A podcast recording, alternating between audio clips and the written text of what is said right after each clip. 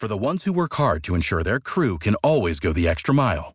And the ones who get in early so everyone can go home on time. There's Grainger, offering professional-grade supplies backed by product experts so you can quickly and easily find what you need. Plus, you can count on access to a committed team ready to go the extra mile for you. Call, click Grainger.com, or just stop by. Grainger, for the ones who get it done. This is the Sports Bash with Mike Gill on 97.3 ESPN and the 97.3 ESPN free mobile app. Now live from the Matt Blatt Kia Studios, here's Mike Gill.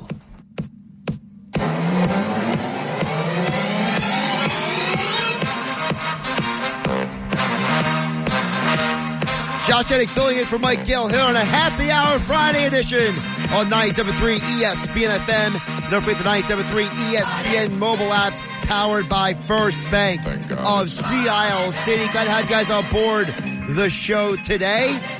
We got a busy day coming up for you. We got a prize giveaway that we'll give out the next couple hours, so keep your ear open for that momentarily. Plus, busy lineup. Mike McGarry for the Press of Atlantic City at 2:25. Chris Franklin from NG Advanced Media at 3 p.m. NFL Insider Adam Kaplan at 4. NBA Insider Brandon Scoopy Robinson at 4:30. And NFL podcaster Andy McNamara at 5 p.m. It's basically an expanded version of game night here on the Sports Bash on 97.3 ESPN. We'll get you the latest on the Eagles' offensive coordinator coaching search. A little news popping off a little bit earlier today on that front. Also, we will be talking about the Sixers heading into the weekend. I thought last night's game for the Sixers was very symbolic of the reason why they have to make a trade before the deadline. I've heard some people try to argue that they shouldn't make a deal. I'm going to tell you why what I saw last night confirms how I feel about that. Also, we will get into the NFL Wild Card Weekend. Of course, if you catch me each week on game night or you hear the six-pack of picks here on 97.3 ESPN each Friday afternoon, we did go 6-3 on last weekend's NFL weekend picks, so we'll try to give you some picks a little bit later in the show. The text board is open, 609-403-0973. You want that number because Happy Hour Friday giveaway. We don't just want your drinking choices, what you're doing this weekend. No, I want to know from you guys, do you want tickets? Yes. We are giving away 4 packs of tickets to tomorrow night's Philadelphia Wings game. It's more than just a normal game. It is also going to have not 1, but 2 concert performances before the game and at halftime. It is emo night for the Philadelphia Wings, a popular night for them each year. And this is pretty cool because South Jersey's own Jersey Calling will be performing in the East Food Hall pregame, and at halftime, popular Bucks County band, The Starting Line, will be on the turf level in the party zone. So not 1, but 2 concerts. So this is a great opportunity. Listen, go watch some musical performances. Take your family, take your friends. It's a great opportunity to go out with the family this weekend. And guess what? It's not like there's any Eagles to keep you from going out this weekend. So here's the deal. If you want to go to the Philadelphia Wings game tomorrow night, you got to text it at 609-403-0973. These 4 packs cover the whole night, the 2 concerts and the Wings game. Send in your name and your email address. We will email you directly the tickets that come from the Wells Fargo Center. So 609-403-0973. Your name, your email address, and let us know what you're drinking this weekend. Or you can just text in your thoughts throughout the show, what you're consuming this weekend, your drinking recommendations. You know that even though Mike Gill is strictly an IPA guy, I am more of a diversified palate. So whether you are someone who likes different types of beers, whether you're someone who likes anything, Tell us what you're drinking this weekend, what you're consuming, what you're up to this weekend. And also, if you want the tickets, 609-403-0973. Philadelphia Wings tomorrow night. 2 concerts on site and a 4-pack of tickets. Send your name, your email address, and we'll get you in qualified for that giveaway contest. All right. So now that we got that set up for you for the day, I told you there was a huge takeaway I had. I'll get to the Eagles news in just a bit. I had a huge takeaway from the Sixers game last night. And I know that historically we have always been told you can't overreact to one game. But I thought last night was a overlap for me of a bigger issue for the Sixers have had this year. To me, it is very obvious that this team does not have enough firepower.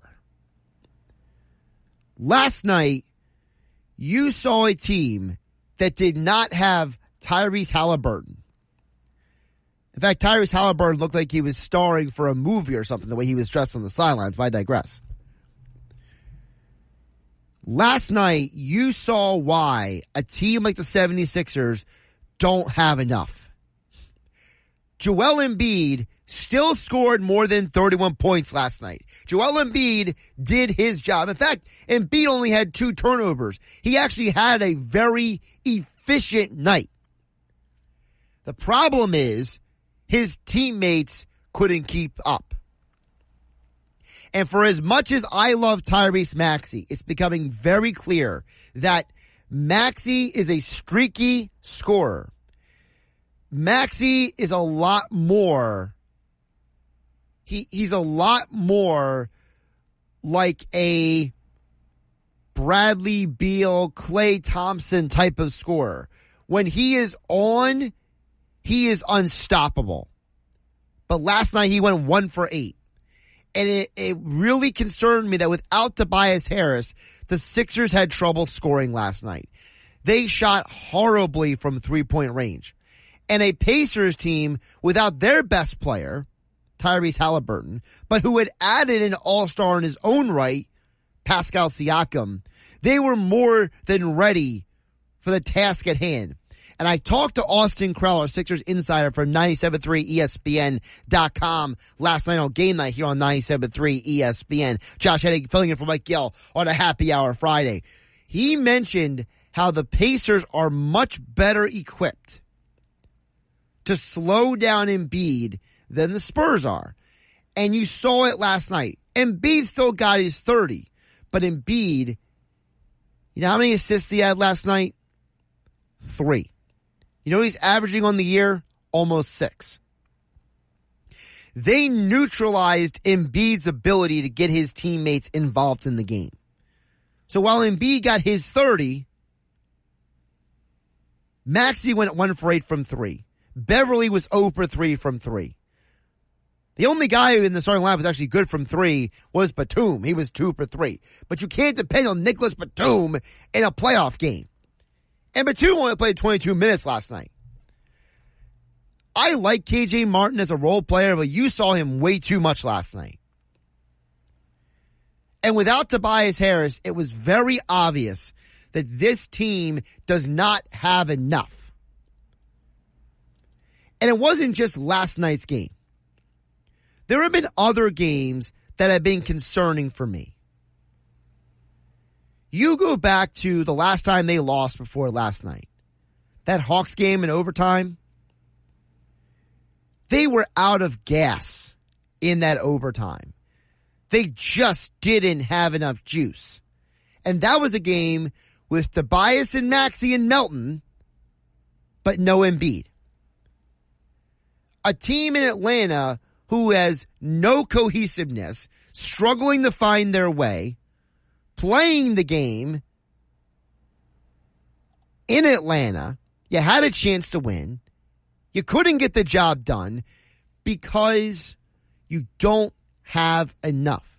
Maxey had 35 points in the game. Again, another game where the best player on the floor, Maxey in that game and Bede last night, they get 30-plus points. The team still loses. Why? Because you don't have enough firepower. You don't have enough ammunition. This team is a very good regular season team that's going to help you win a lot of games.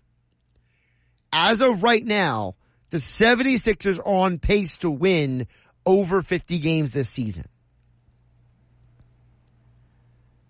But that's not going to do you any good in the playoffs. Now, look, we can debate until the end of the day who they should or shouldn't acquire. But I'm telling you guys right now, they have to acquire somebody. Because as currently constructed, this team cannot go for a 7-game series against the best teams in the East. And I am not going to take Doc Rivers and his inability to get out of the second round for granted. I am going to stand pat and say, I am concerned. And this stretch coming up, you are on a long road trip here. Tomorrow in Denver, Monday in Portland, very next night, travel down the coast to play the Warriors. 2 days later, you got to go into the elements above sea level in Utah. This is going to be a long road trip. If this team struggles at any point moving forward in this road trip, it's going to make their need to improve this roster, to me, even more obvious. You can win a lot of games because of Joel Embiid. And just because he's the front runner for MVP, you shouldn't ask him to do everything. We have already seen in NBA history what happens when you ask a star player to carry you. He can only get you so far. Michael Jordan needed multiple players around him and Phil Jackson to win a championship. Kobe needed either Shaq or Pau Gasol and Phil Jackson to win a championship. And I'm not saying Nick Nurse is Phil Jackson, but I think Nick Nurse has brought out the best in Embiid so far this year. But I don't think Nick Nurse, Embiid, and Maxey and Harris are enough. They need one more guy. And as we inch closer and closer to the trade deadline, we are no longer a month or two away. We're no longer several weeks away. No, we are within eyeshot of that date. We are several days away from the deadline. That deadline is less than 2 weeks away. You gotta be sure, if you're the Sixers, that you walk out of this deadline with somebody who is going to allow you to not ask Embiid, Maxey, and Harris to be perfect every night. You need somebody who is going to help you overcome the nights when the rest of the roster are not up to snuff. You need someone who is going to help you overcome if Embiid gets in the foul trouble, if Maxey goes cold from shooting, if Harris has a bad day at the office.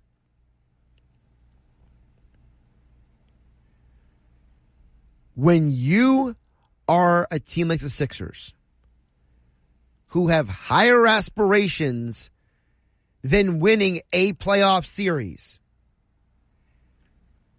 we talk about how there's a window, right, for athletes to win a championship. If you are the 76ers, do not waste this moment. Joel Embiid is playing better than we've ever seen him play. Tyrese Maxey is an ascending star player. And frankly, Tobias Harris hasn't played this well in about 2-3 years. And you're just going to go into the postseason and hope for the best with Nicholas Batum and DeAnthony Melton and Robert Covington and Paul Reed and Pat Beverly, those are all some really good role players. But they're not the guy you turn to in crunch time and say, we need another guy to shoot. Every championship team has that guy who's an elite role player. Back in the day, the Lakers had Robert Horry.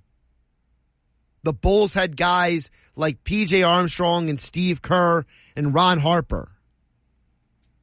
The Spurs for years, who do they have? Bruce Bowen. And there were other guys too, like Brent Barry. But the point is that you can name someone or two from every championship team who was that high-level role player.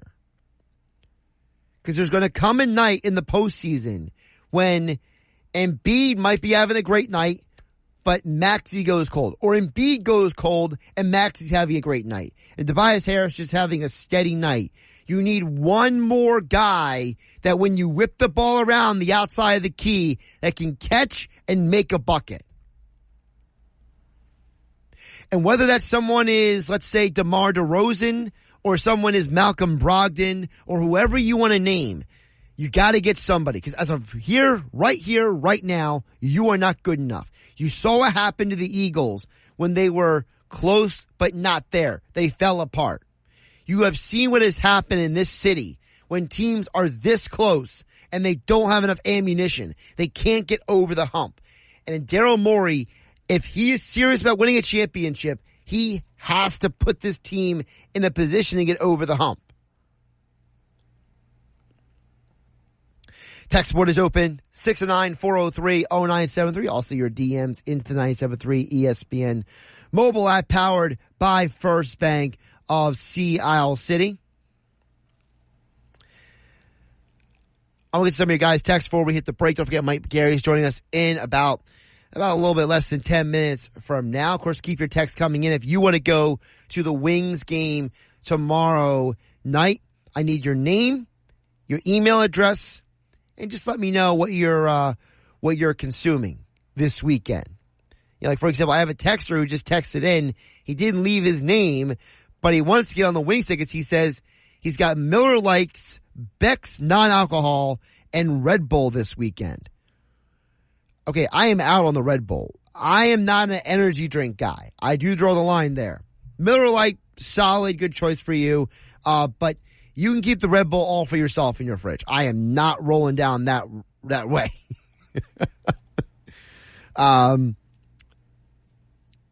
Andrew, I got your entry, so you will be in there. So Andrew's the first person to follow the instructions so far. So texter who texted about Miller Lite, please send us your name if you want to qualify for the contest. David in Violin chimes in at 609-403-0973. Says, with a good amount of salary cap available, who or what type of players do you think the Sixers will target at the deadline? As I said, I think it's a high level role player. It's somebody who maybe at one point was a all-star caliber player maybe and is no longer that guy, or it's somebody, you know, like, for example, I know Alex Caruso and DeMar DeRozan are guys that have been brought up in Chicago. Both of them I have interest in. The problem with some of the guys who I am interested in around the league, I don't know if they're all available. I thought Austin Krall brought up two names last night. Both Bogdanoviches. Bojan and Bogdanović. Both of them, Hawks and Pistons, make a lot of sense to me. Those are the kind of guys I love seeing in the Sixers uniform. Either one of them. Someone who can catch and shoot, someone who can get some rebounds, take the pressure off of Embiid, Maxey, and Harris to be perfect. Someone who could be that fourth player. I think either Bogdanović would be very good in that role, David and Milan. As to the Carter Hart question, look, there's a lot of conjecture out there, and I'll follow up on what I said on, Tuesday's game night here on 97.3 ESPN. I think that whatever's going on with Carter Hart, and I don't want to make any broad statements about his future. But whatever is going to happen with him, the Flyers got to play on the ice as if he might not be back anytime soon. I think the Hart situation with the legal stuff going on with the Canadian World Hockey Team from 2018, from the allegations that are out there to a lot of the ups and downs of Carter Hart's career, right? I think there's a lot to Carter Hart that we don't know all the facts about, and I think that if Carter Hart can come back and be the franchise caliber goaltender, that'd be great. But as of right now, you got to play like he is unavailable. And I think that you saw last night versus the Red Wings what happens when you have a goaltender who is comfortable in his space. Former Flyers goaltender Alex Lyon had an amazing game for Detroit last night.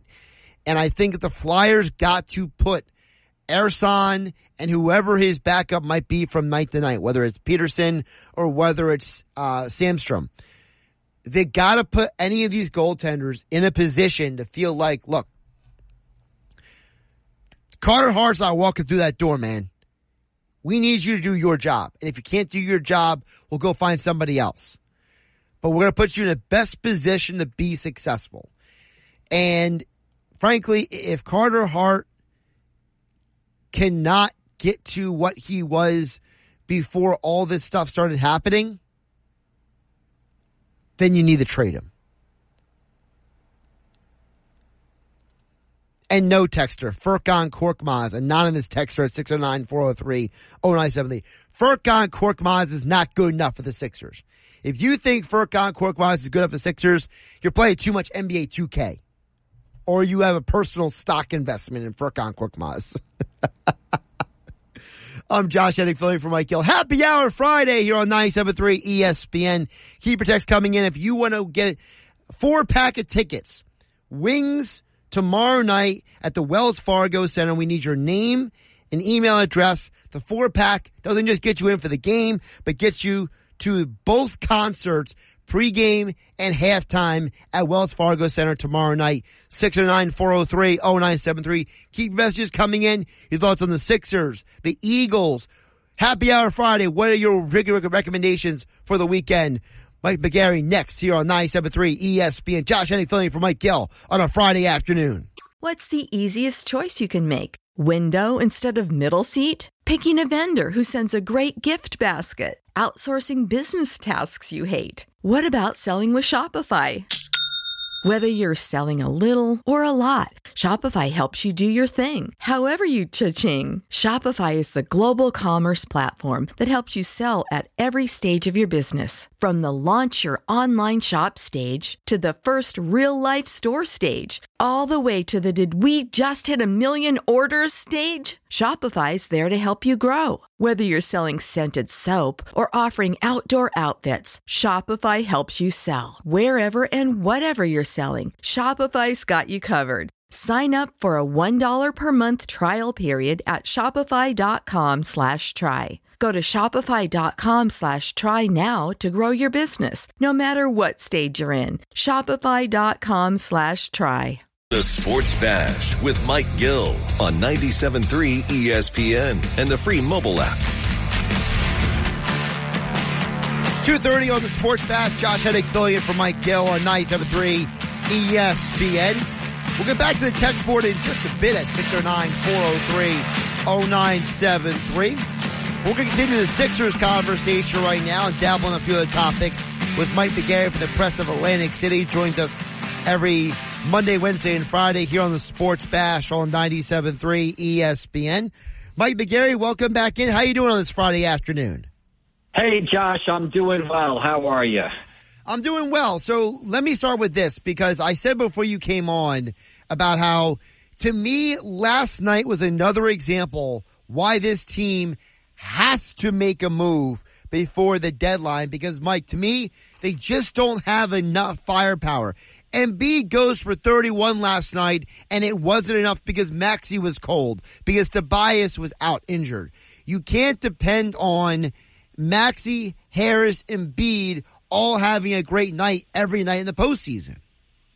Yeah, and also take a look around the Eastern Conference, too. Everybody is kind of stepping up their game a little bit. Now, you can debate what the Milwaukee Bucks have done, but obviously they took a look at their record, even though they're the number 2 seed in the East, and decided with Adrian Griffin they weren't going to go anywhere in the playoffs, and so they went to Doc Rivers. Now, you can say that, you know, is that a positive addition or a negative addition? You know, who knows, but the Bucks are not standing still. That's the point. The Knicks have made a move, picking up Anunoby, and they've just been on fire since they got him. I mean, I think they beat the Denver Nuggets last night by 30 points, and they're playing great. The Indiana Pacers made a move, right? They got Siakam, so they're not standing still. The Miami Heat made a move, right? They got Rozier. The Boston Celtics haven't made a move yet, but they probably got the strongest starting lineup out of any team in the East. So if the Sixers take a look around, it's almost like if you're not making a move and standing still, you're falling behind because everybody else, it seems to aggressively be going for it. You know, a lot of names are being thrown out there, Mike.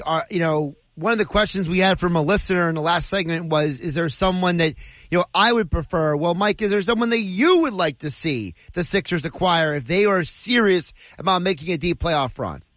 Yeah, I mean, I think they can look to the Chicago Bulls. I know a lot of people look to the Chicago Bulls and look at Zach LaVine as a guy who would come here, right? And maybe he would be a fit if he's no longer the number one guy. He's kind of the number, you know, 2 option or even the number 3 option. But I'll go with another guy off the Chicago Bulls, and that's DeMar DeRozan. I think DeMar DeRozan, I mean, some of the analytics people don't like him because he's got a mid-range game, but I think he's another offensive guy who can create a shot, and I think he fits well with Maxey and Embiid. He doesn't need the ball all that much. He can play off the ball, and he's a guy who can score for you, you know, get you 20, 25 points in a big game, an experienced player. So I think somebody like that would fit in well with the 76ers. Any interest in either Bogdanovich?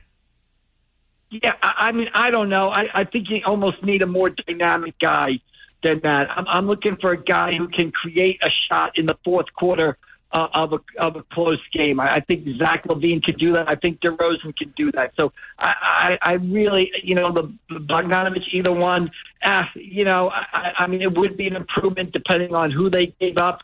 But I think if they were able to add either of the 2 guys I mentioned before, I think that's a real improvement. Mike began with the Press of Atlantic City, joining us here on Game Night on 97.3 ESPN at AC Press Bagary over on the Twitter X platform. Mike, were you encouraged by what you saw from Embiid last night in that he scored 70 one night and he still got his 30 last night? Yeah, I think Embiid is having an absolutely great season. I mean, I don't think... The only question for Embiid right now is whether he's going to play the 65 games that you need to play to get the MVP. If he plays 65 games, I think he's hands down the MVP. Then the next question is he healthy for the postseason, which he's never really been?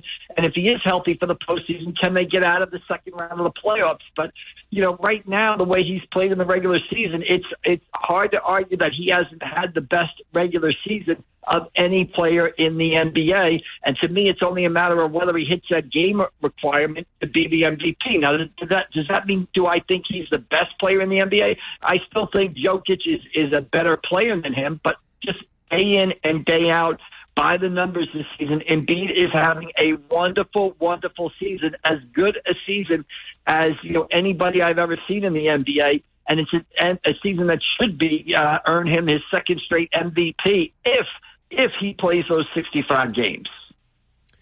When you think about Embiid, if he wins a second MVP, are we getting to the point, Mike, where, like, when does this guy stop getting better? Because, like, I never thought he'd be better than last year. Mike, he's better than last year. So, like, what is his ceiling at this point? It feels like there is no ceiling.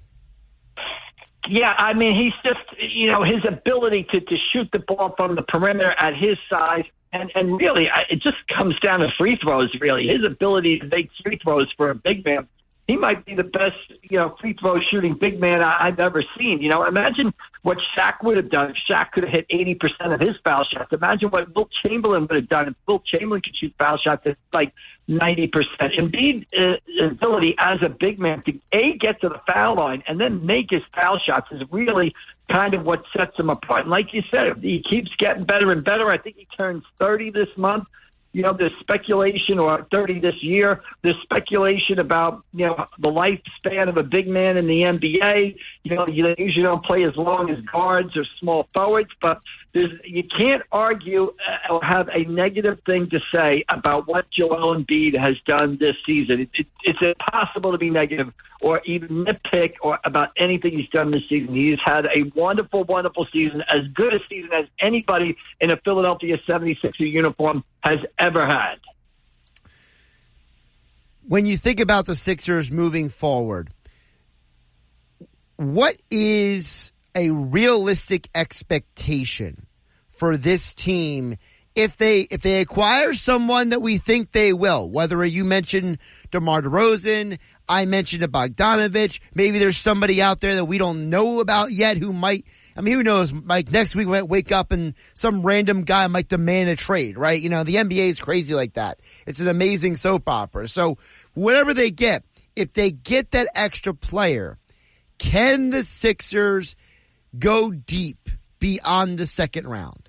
Yeah, I think that's the goal, right? It's Eastern Conference Final or bust for the Philadelphia 76ers. I think if they lose in the second round again, I think they've got some new life, right? Last year, everybody was like, hey, don't talk to me. Talk to me in May. I'm not going to get into this team until they get out of the second round of the playoffs. I'm not going to pay attention to what happens in February.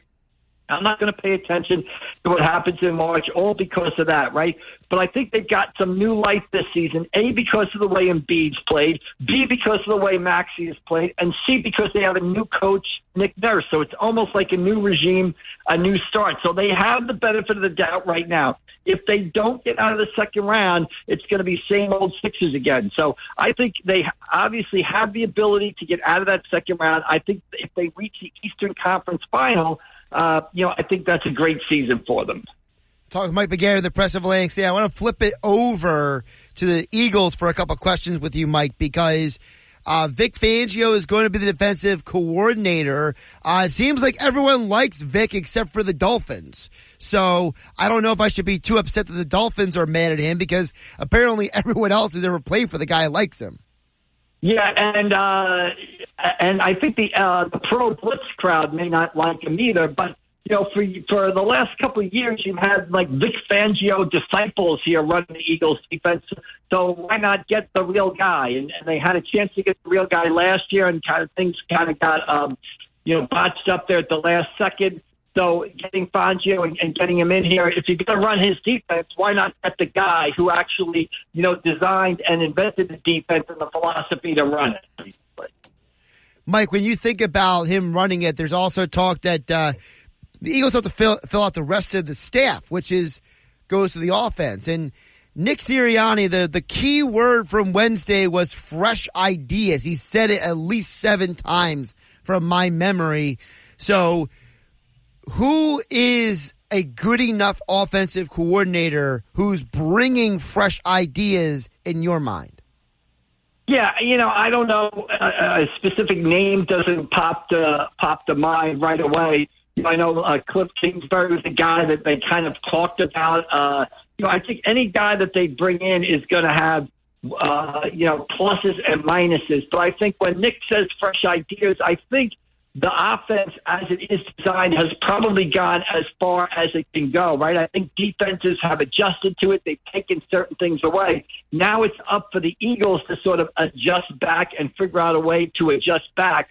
So, I would think that's what they'll be looking for, a guy who can kind of help them get untracked or out of the stalemate that they were kind of in offensively. See, I'm very high on Kingsbury because I think he is the most different of all the guys who have been talked about so far. You know, Frank Reich and Nick Sirianni, they worked together already. So I don't know how fresh Frank would be an idea. And Kellen Moore, I guess, is different, but I don't know if he's going to, like, completely change the offense for the better. To me, Kingsbury is the one guy who's, like, he's very different than the rest.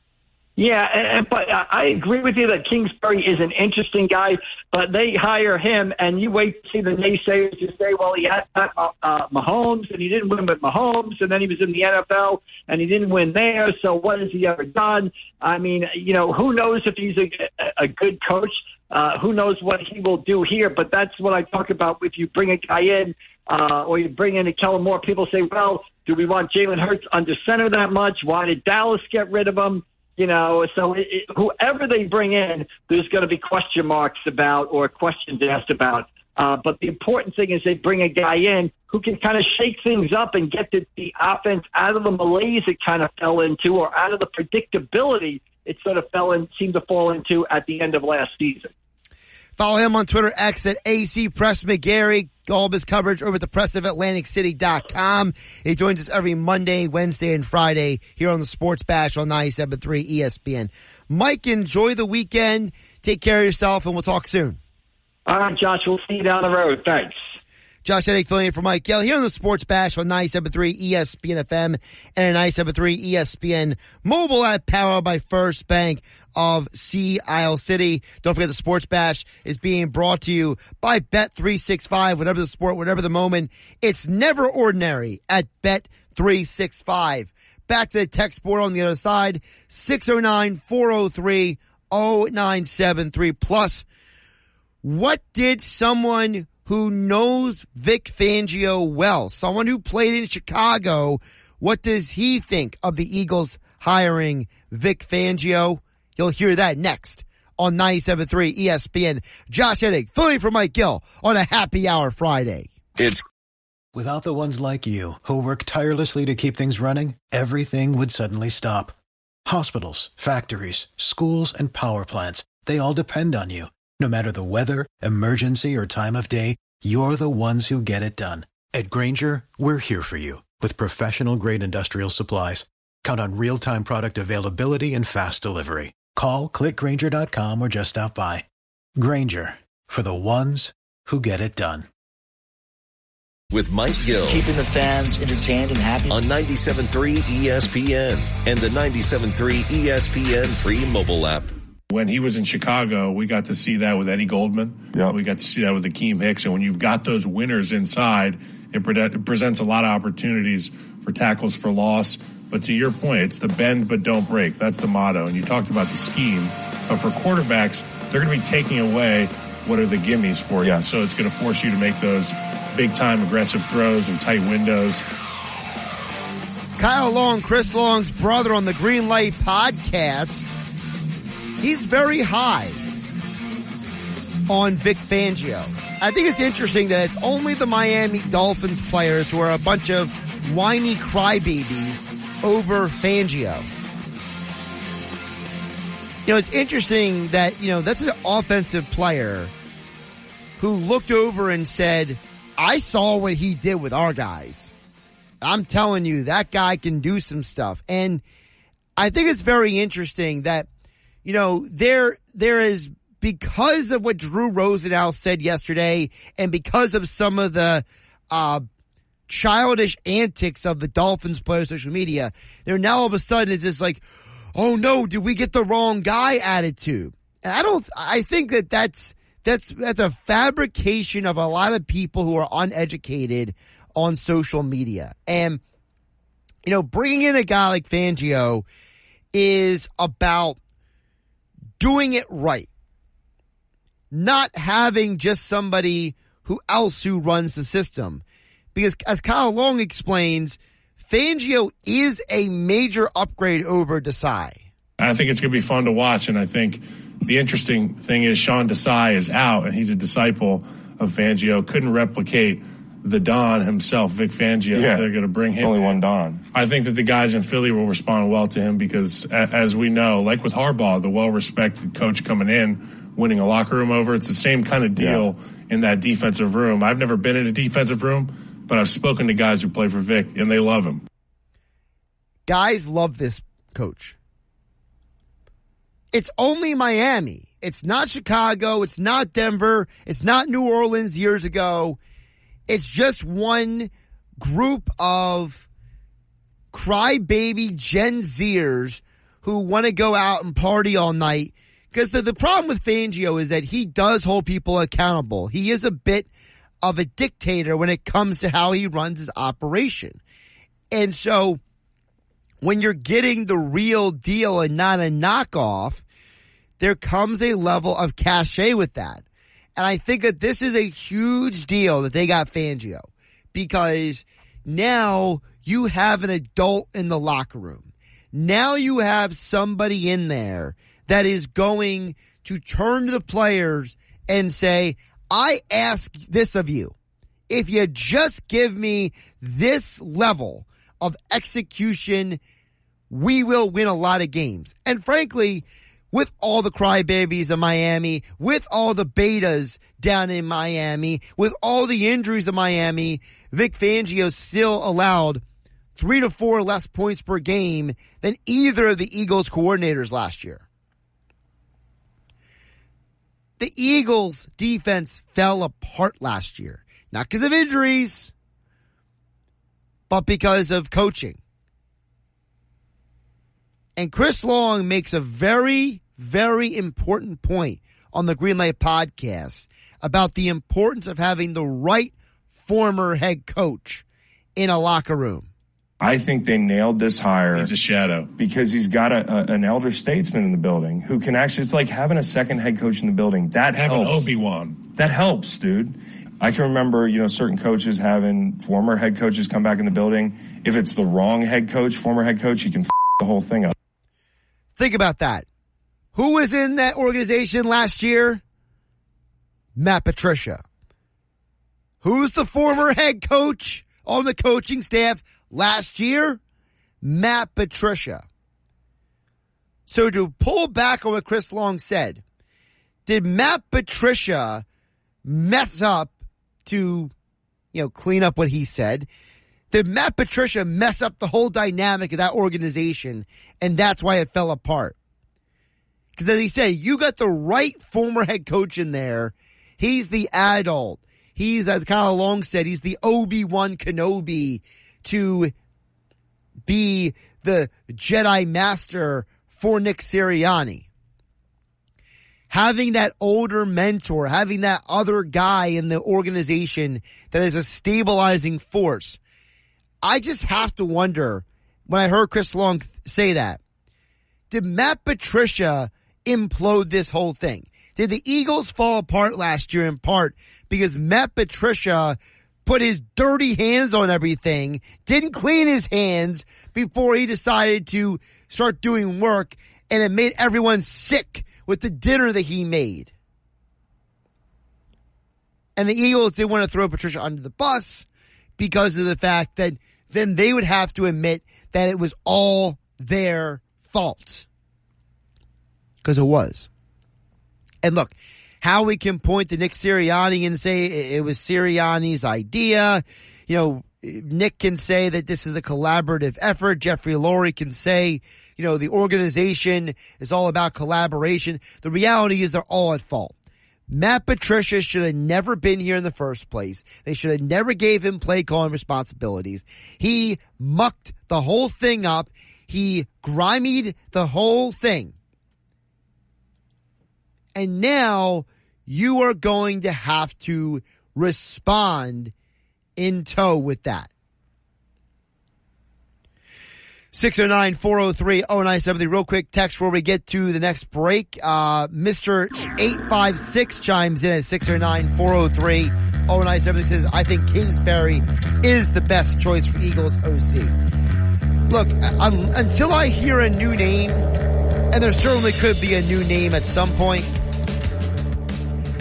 I said this last night on game night. If you had to ask me to rank all the coordinators who are options, Kingsbury's 1, Kellen Moore is 2. Because everyone after that I don't know if they're bringing anything new or unique to the table. Frank Reich, Jim Bob Cooter have already worked with Nick Sirianni. They are not going to bring fresh ideas. They're going to bring variations of the same ideas. Cliff Kingsbury is a completely different offense. He worked with Kyler Murray. He worked with Pat Mahomes in college. He has shown success to different types of quarterbacks. Give me that guy. I don't want the same old, same old. Chris Franklin from NJ.com next.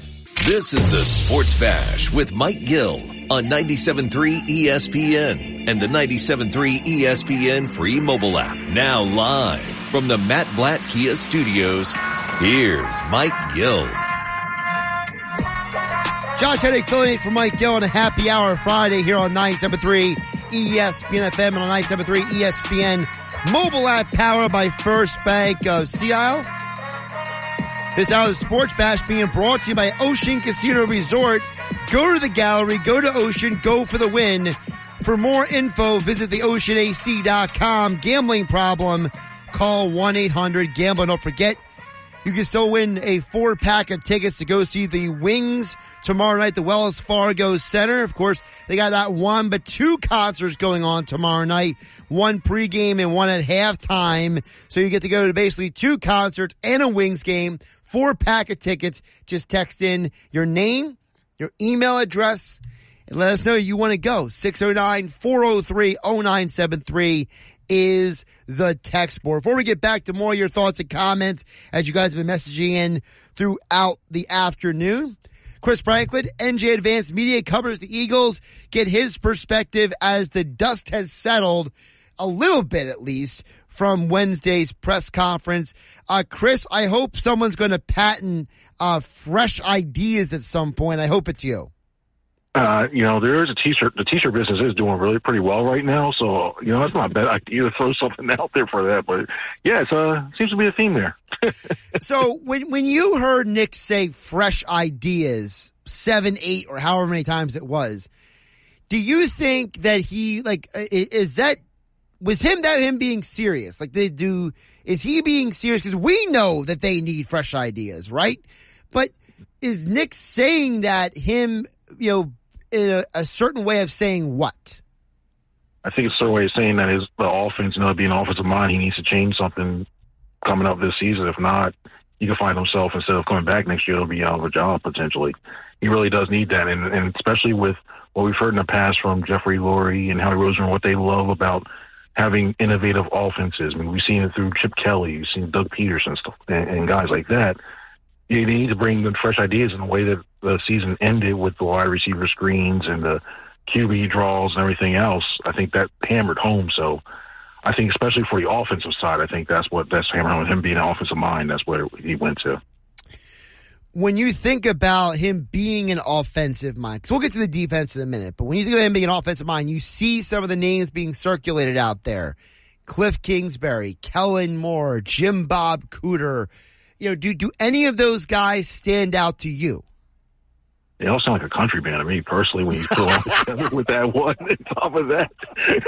It sounds like a country band, but if out of that thing right now, I'm looking at Cliff Kingsbury would be the one for me that would be the one that would intrigue me the most. Cause, and just for the fact that what he's done with quarterbacks in his past. I mean, look what he did with Kyler Murray. You say what you will with Pat Mahomes back in college, and you look at what he was able to do and how he was able to get to the play at a high level. I think that's key. And I know when you look at the air raid and you hear about, well, you think about, okay, here comes 4 or 5 wide receivers and they're going to be throwing more screens and just throwing the ball every which way and wear out that defense. But for me, I look at the way he can basically fix some of those fundamentals with Jalen, make that offense go. And also they ran the ball a lot, especially with Arizona was surprisingly effective with the run when Kingsbury was there calling the plays there. So if you were going under that guise of you want fresh innovative ideas and something way, out of those three, I think Kingsbury would be the guy to go with. I mean, I personally like Kingsbury too. All I got now though, after you said that is I got a T-shirt with Kingsbury, Moore, and Cooter's faces all on there, and under it says "Fresh Ideas." And then Gertie Brand Part 2 with those three. You just hear names of I get they're looking everywhere. I mean, Caldwell, looking at all those other guys. I could see that. But yeah, they really do need to at least for a sense of to pacify the fan base, because everybody's looking for something to change, because you have the horses on this offense to really do some damage. And even with the way they did last year, they finished in the top 10 in offense. So just get a couple tweaks here and there, maybe a couple few packages, and you can go from there.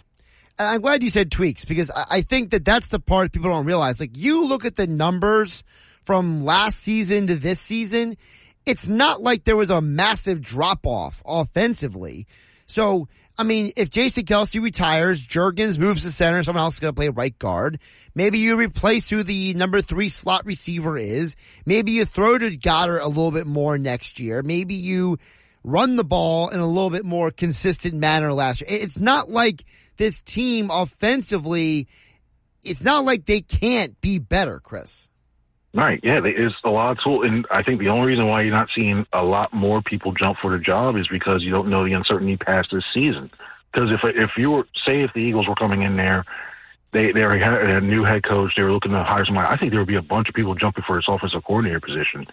And that's why I think you see some of the names that you're seeing right now is a reason, because of just the uncertainty. But they have a lot of tools there to be explosive, and we heard so many times about execution, getting guys in the right place. Well, if you get the guys in the right place, I'm pretty sure the execution is going to follow with these players that you have there. So, yeah, this is probably the most important move they're going to make all offseason. Talking with Chris Franklin from NJ Advanced Media, Eagles beat writer for NJ.com, at C Franklin News on the Twitter X platform. Joining me here on the Sports Bash, Josh Hennig filling in for Mike Gill on 97.3 ESPN. You're not the first person, Chris, I heard say this is the most important hire. I've heard a lot of other people say that as well. For you, what are then the pros and cons of this hire? Because, you know, I think a lot of Eagle fans, everyone has, look, doesn't matter where we go, okay? You or I could go any place in the Philadelphia, South Jersey area, and fans will give us their opinion on the Eagles, okay? Eagle fans are not scared of having an opinion. But let's try to be objective here. What are the pros and cons of this important move? Well, the pros are the players that you have with skill positions. I think you still have, you look at A.J. Brown, Devonta Smith, still one of the top tandems in the NFL. You got a quarterback. I still say, they look at his best in the last part of the season. I still think Jalen Hurts is a top-10 quarterback in this league, and it's tough to find guys like that to be with. So when you look at the core parts, he's got the offensive line, so core parts, you still have it there. The thing that worries me is and I mentioned earlier, you don't know if say, if things go south, they're probably going to clean house, so you're probably going to be in the same situation again, looking for another job. B, I still think, even though you may have a learning curve, if Jason Kelce doesn't return, you may have a learning curve with Cam Juergens and Tyler Steen at right guard, and just getting the flow with that. So that's another thing. And then see, there's the pressure, overall pressure. And some guys can thrive with that, but we all know this market's a tough market. So if you start out 0-2, 0-3, but you're scoring 20 points, can this guy survive and have the mettle to still believe in the system and make the changes that are necessary to get them back to the Super Bowl? So those will be the three things I'm worried about, and those are three pretty big things you got to worry about when it comes to it. So then, where does Nick Sirianni saying it's not my offense, it's our offense, fall into all this? Because if we're assuming Sirianni's not calling plays and he's looking for fresh ideas, but he keeps insisting on, Chris, that it's the whole team, the coach Jason Kelce's offense, then what does that mean for the next coordinator? That means his job is tied. His future is tied on this guy he does, because I look at defensively. I think they just need to be at. They don't even need to be They don't need to be one of the top defense. It would be nice to see them do that, but they just need to be average. And the offense is going to have to become an offensive focused team, one that just puts a lot of points on the board and gets ahead quickly. Because look how many times we had to see this team come from behind over the course of the season. And we saw it had to use a lot. It wasn't as smooth as well. They came back by early, but it wasn't the second half of the season. So I really think you need a defense that's just okay. If you get an average defense, I think this team actually still might be in a playing. It's a stretch, but at least be in the divisional round, probably playing this weekend. So, yeah, I think when he says it's our offense, he's talking about, hey, I still want to be a head coach in this league in 2025, and I want to be a head coach in Philadelphia. So This is why it's going to be our offense, not so much him calling the plays or him putting extra touches on that. He has to give full, to me, just give full control to whoever's the OC and just let him do his thing. You mentioned about Nick not calling the plays, how he letting the guys do his own thing. You know, we have in the NFC and AFC championship games tomorrow, 2 of the 4 head coaches don't call plays. John Harbaugh in Baltimore, Dan Campbell in Detroit. So there are examples of these CEO coaches being successful outside of last year's Eagles run. So can Nick Sirianni, you know, if he gets the right people, is that really the key here? Is it literally as, I know I asked you this previously on game night on 97.3, but is it as simple as getting the right people for Sirianni? It really is, and you have to have trust and faith, and not feel like you have to jump in unless things get bad. You got to let them do their thing, because you know, I think when you look at some of the decision making when you went down, especially late in games where you're still in it, they played a little bit more conservatively, and you saw some of those play calls transpire. Especially that Cardinals game still comes to mind when it comes to that. And when it comes to decisions like that, it comes to the head coach. They say, hey, you know what? We're just going to play for field goal here. We're just going to do this, this, this. That goes to the head coach. So. And then I think I would like to see Brian Johnson probably have a little bit more of his influence into the offense. And you might say, oh, well, wide receiver screen, that was him. Like, I just would like to see sometimes, like, maybe let him design his own couple of different more packages and stuff like that, see what happens that way, too, because we've heard constantly it was Nick's offense. He was calling Nick's offense. So I think that's the biggest key. He's don't get too in the weeds and don't get too into what the new offensive coordinator is doing. You still have to report to the head coach and is be part of the overall game plan, but if whatever he decides and whatever his thing is, let him go and let him cook. Chris, let's flip it over to the defense. It seems like everyone except for the people in Miami love Vic Fangio. So what is your initial take on Vic Fangio on his way to becoming the next Eagles defensive coordinator? The good is that you don't have to retrofit the whole entire defense. I mean, this team's been trying to run the scheme for the last 2 seasons, and I think the one thing I think he's going to really make an immediate impact is I think he'll get that pass rush a lot better. You look what he did with Miami, and I think when you look at a lot of those pieces, they were pretty comparable to what the Eagles had among that defensive line.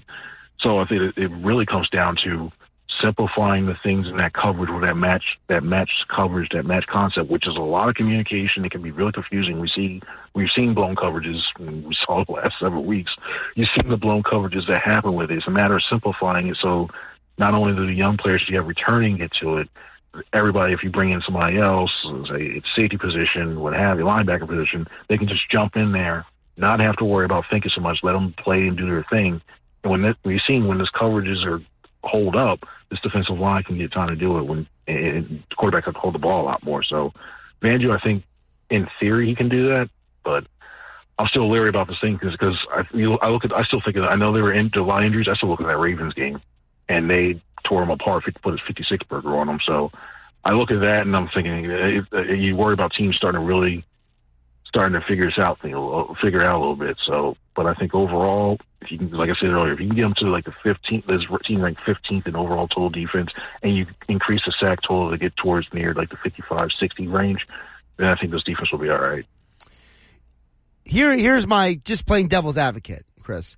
How much of what happened in Miami though was a byproduct of those guys not buying in to what he was preaching? Like, was some of the problems in Miami because by the end of the year, half the team was injured, as we know, but then also the fact that during the season, it seems like these players were, they weren't too happy with the disciplinarian Fangio. So is it possible that maybe some of these guys, I won't say they quit on him, but maybe they kind of had the, you know, take a long walk on a short pier coach attitude? Well, I think a lot, especially if you have defense, like former defensive coordinators, and you play a certain way, like especially if you play like attacking style, like Miami did prior to Fangio, and you have a guy who's more laid back, a player's type of defensive coordinator, and you have somebody coming in like, no, you know what, I want you to do this, this, this in my way, and then play passive in a sense. You're like, well, I'm not used to this. I'm not ready for this. I want to go back to the old way.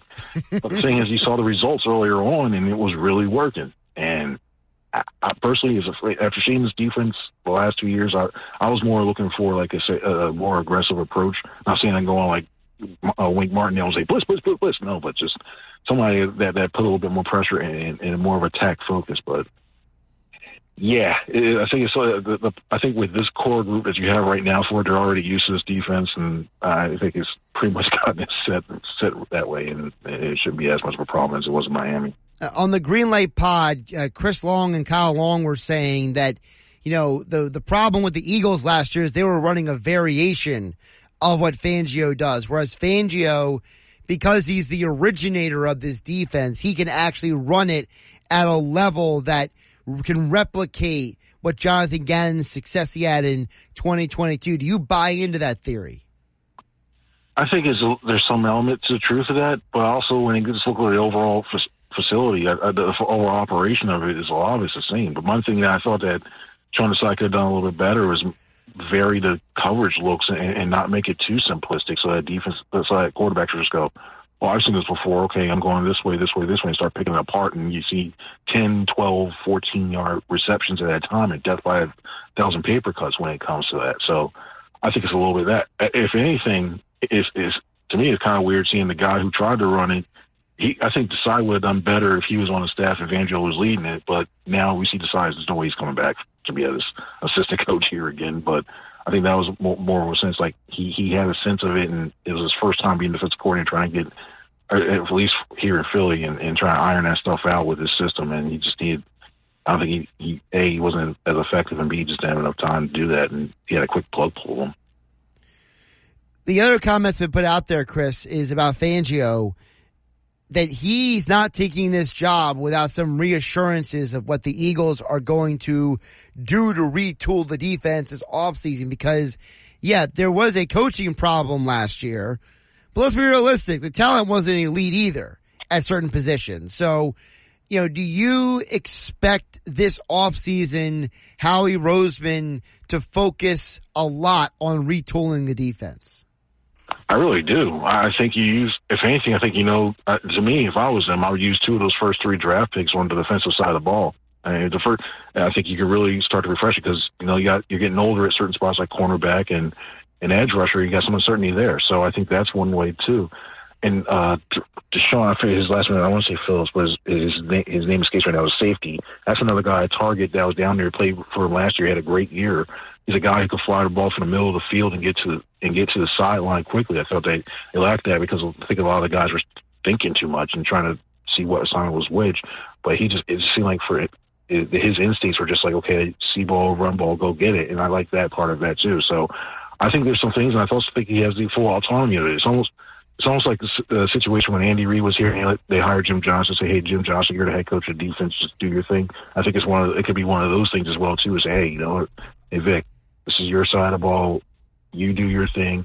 We'll get you the pieces that you need in order to succeed, because all that pressure that's on everybody in that building. So I think they're going to do everything they can to do that, and use a considerable amount of resources to refit that whole side of the ball. Do you think that defensively, is there any specific player that you don't think that will be back? There's a bunch of free agents this offseason. You know, is there anyone particular that you look at? Because Howie Roseman only talked about three players the entire press conference Wednesday. It was Jalen Hurts, Nakobe Dean, and Zach Cunningham. I don't remember a single other player being mentioned. So are there any guys that you're looking at and being like, yeah, man, he ain't back? Well, the way Jordan Davis was talking during cleanout day, Fletcher Cox is one guy that I'm looking at. Like, the way he was talking and saying, like, you know, I'm going to miss this guy, he's going to come back. It sounds like he made it sound like he was gone. And I was like, okay, you're going to put a lot of pressure on those guys in the middle. I think, yeah, when you look at the thing, I wouldn't be surprised if Zach Cunningham comes back. So I think, and they signed him to a deal because he waxed poetically about him, so you got that. I'm looking at back in. Maybe they try to find a way to move Byard. Maybe they try to find a way to restructure Bradbury and get a better number on him, stuff like that. But I think they still have a lot of young guys on that side of the ball that they're going to rely on a lot. I know a lot of people, like, I read social media like you do too, and so it's like, Slay, get rid of Slay. I think Slay's still your best cornerback, so you need to bring him back. And I think if anything, you'll see it'll be pieces here and there, but I think the biggest one's going to be Fletcher Cox potentially. Chris, before I let you go, who are you picking for Sunday? you know, the script says and the logo says it's the 49ers and the Ravens. Personally, I want to see Detroit versus the Ravens, because at this point, I just want to see Detroit. That city's waited for so long. It's almost like a Buffalo situation, but I think but a lot worse. I think that Detroit's seen it a long time, so I would love to see that, but I really think it's going to be they're sticking with the script, and I think they're going with the San Francisco 49ers and the Ravens. It's going to be the Super Bowl, but the Ravens win. I'm just saying I think there's a lot of people who are saying anything but Kansas City at this point. I think there's a lot of I think there's some fatigue going on with that situation. You know what I mean? Yeah, they're the new Patriots. And every year you're in this round, and every year you expect to see them in the Super Bowl. They're the new Patriots. They really feel like that with the court. But Mahomes, Swift, Kelce, all that stuff, and everybody. Yeah, I think everybody wants to see. They don't want to see the whole entire camera sidelines going to Taylor Swift in the box after every play or every target to catch Travis. Well, Chris, that's the real problem. Like, you know, Taylor Swift is a much bigger celebrity than Giselle was when she was with Tom Brady, and you know. You look at the Chiefs organization, it's like 6 straight years in the AFC Championship game is absolutely insane. There's almost a part of you that's like, can you guys let somebody else win for once? Like, come on. That's Andy's round. I mean, it's Andy's round. Silly. That's his. They should really call the championship round, if he's still, whenever he's coaching, the Andy Reid Invitational, because every year it seems like he gets his team at least to the championship game. So he does that, but yeah, you gotta give hats off to him. I mean, if the foot was on the Eagles, if the same thing was happening to the Eagles, I'm sure everybody in Philadelphia, South Jersey, and everything was like, you know what, this never gets old. But then around the country, it's like, what? Get these guys out, whatever you can. So every lies the crown. It's tough. Oh my goodness! And then of course all the rumors that Andy may or may not leave after this year. I mean, it's absolutely wild down there in Kansas City. Chris Franklin joining us from NJ Advanced Media at C Franklin News on the Twitter X platform. Check out all of his Eagles coverage over at NJ.com, and he joined us right here on the Sports Bash on 97.3 ESPN. Chris, appreciate you carving out some time on your Friday afternoon. No worries. I appreciate it, man. It's always great talking to you. Get those country T-shirts ready, man. I'm telling you, man, it's fresh ideas just right across the center. And it's just, as I said earlier, it's Kingsbury, Moore, and Jim Bob Cooter's faces just right above it. That's the T-shirt, man. Make it black with like neon green lettering. Route problems only heard on another country station. There you go. This route tree ain't right. I threw my 9 round and it went on the outside. Right. Oh gosh, it's perfect. I better let you go before we get some like copyright infringement or something. Yeah, that's true. Very true. Chris, I'll talk to you later. See you later. Josh Hennick here, filling in for Mike Gill on the Sports Bash on 97.3 ESPN. We'll check back on the text board coming up next at 609-403-0973. So far, we already got 2 winners of the 4-pack of tickets for the Wings game tomorrow night. Andrew, Matt, you are both going to the Wings game tomorrow night. They got 4 packs of tickets. You can win as well by texting in 609-403-0973. Your name, your email address, and let us know what you're up to this weekend. Happy Hour Friday. What are you drinking? Watching? Where are you going to watch the AFC Championship games on Sunday? What do you do with your Saturday? Sixers, Flyers tomorrow. Let us know. 609-403-0973. Josh Hennick hanging out with you on a Friday afternoon. It's for the ones who work hard to ensure their crew can always go the extra mile, and the ones who get in early so everyone can go home on time. There's Grainger, offering professional-grade supplies backed by product experts so you can quickly and easily find what you need. Plus, you can count on access to a committed team ready to go the extra mile for you. Call, click Grainger.com, or just stop by. Grainger, for the ones who get it done. Mike Gill. And I am the voice of the voiceless. On 97.3 ESPN and the 97.3 ESPN free mobile app. Josh Hennick, Philly, from Mike Gill in the Sports Bash on 97.3 ESPN. Conversation with Chris Franklin was brought to you by Brawley's Plumbing, Heating, and Air Conditioning. Brawley's is your trusted source for heating and plumbing service and installation for generations. Call them at 609-390-3907 or visit them online at Brawleys.net. We got more qualifiers coming in for the ticket giveaway, the 4 packs of tickets for tomorrow night's Wings game. Wings is a cool thing to do with your family.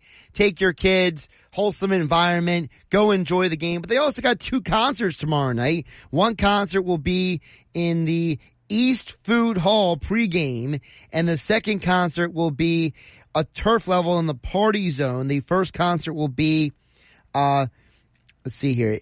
They're a New Jersey band called Jersey Call, and they're a bunch of guys from South Jersey. The halftime show will be Bucks County's The Starting Lines, the 2 local bands performing tomorrow night at the Wings game. So you get 2 concerts and you get a Wings game. You get a 4-pack. It's a good deal. Just text in your name and your email address.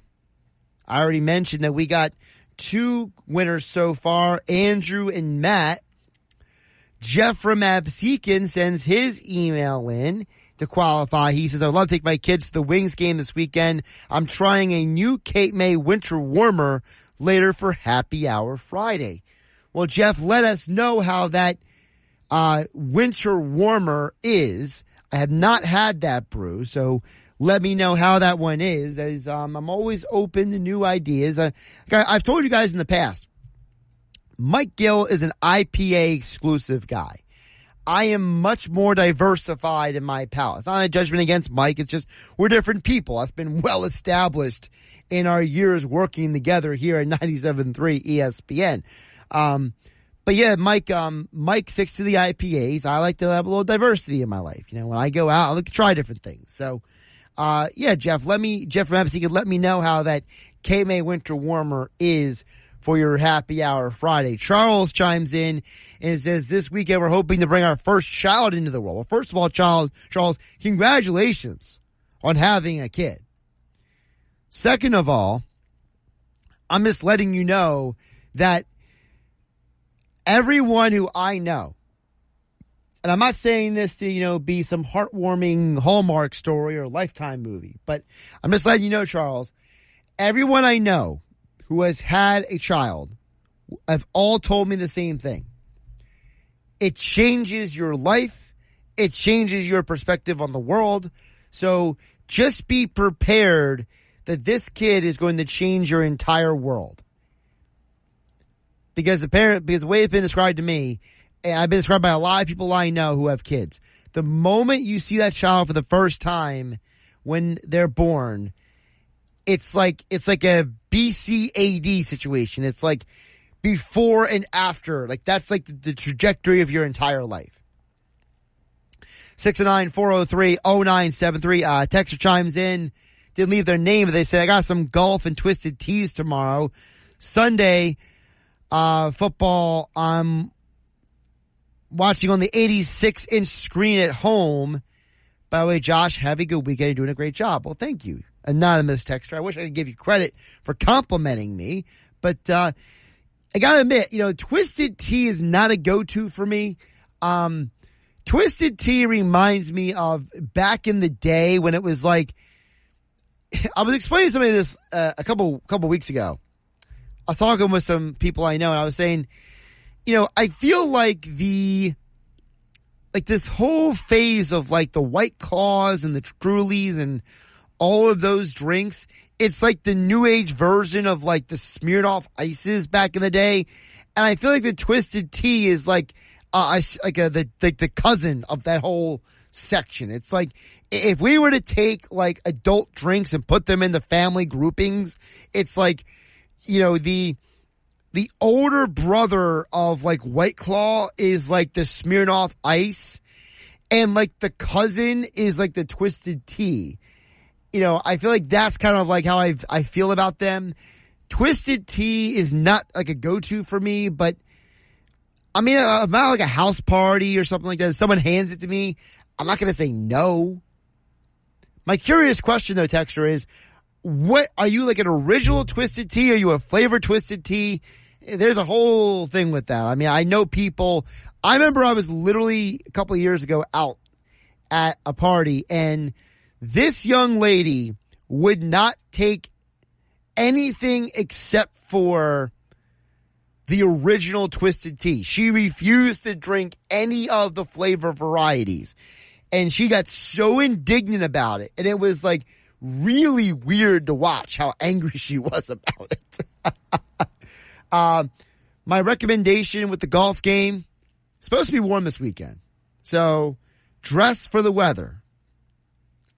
86-inch screen at home. Yeah, that's going all in. That's an investment right there. Another texter chimes in, 609-403-0973, says, I'm definitely going to kick back and have a few beers while watching the Ravens and Lions win. Well, texter, you did not fulfill the mission of Happy Hour Friday.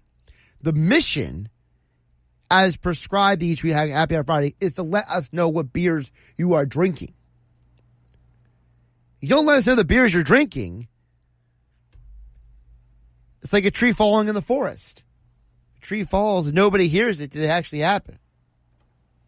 There is a part of me that I would love to see a Ravens-Lions Super Bowl. I feel like it would go a long way into modifying the conversations we have about coaches. Because today, so many coaches are hired to be play callers.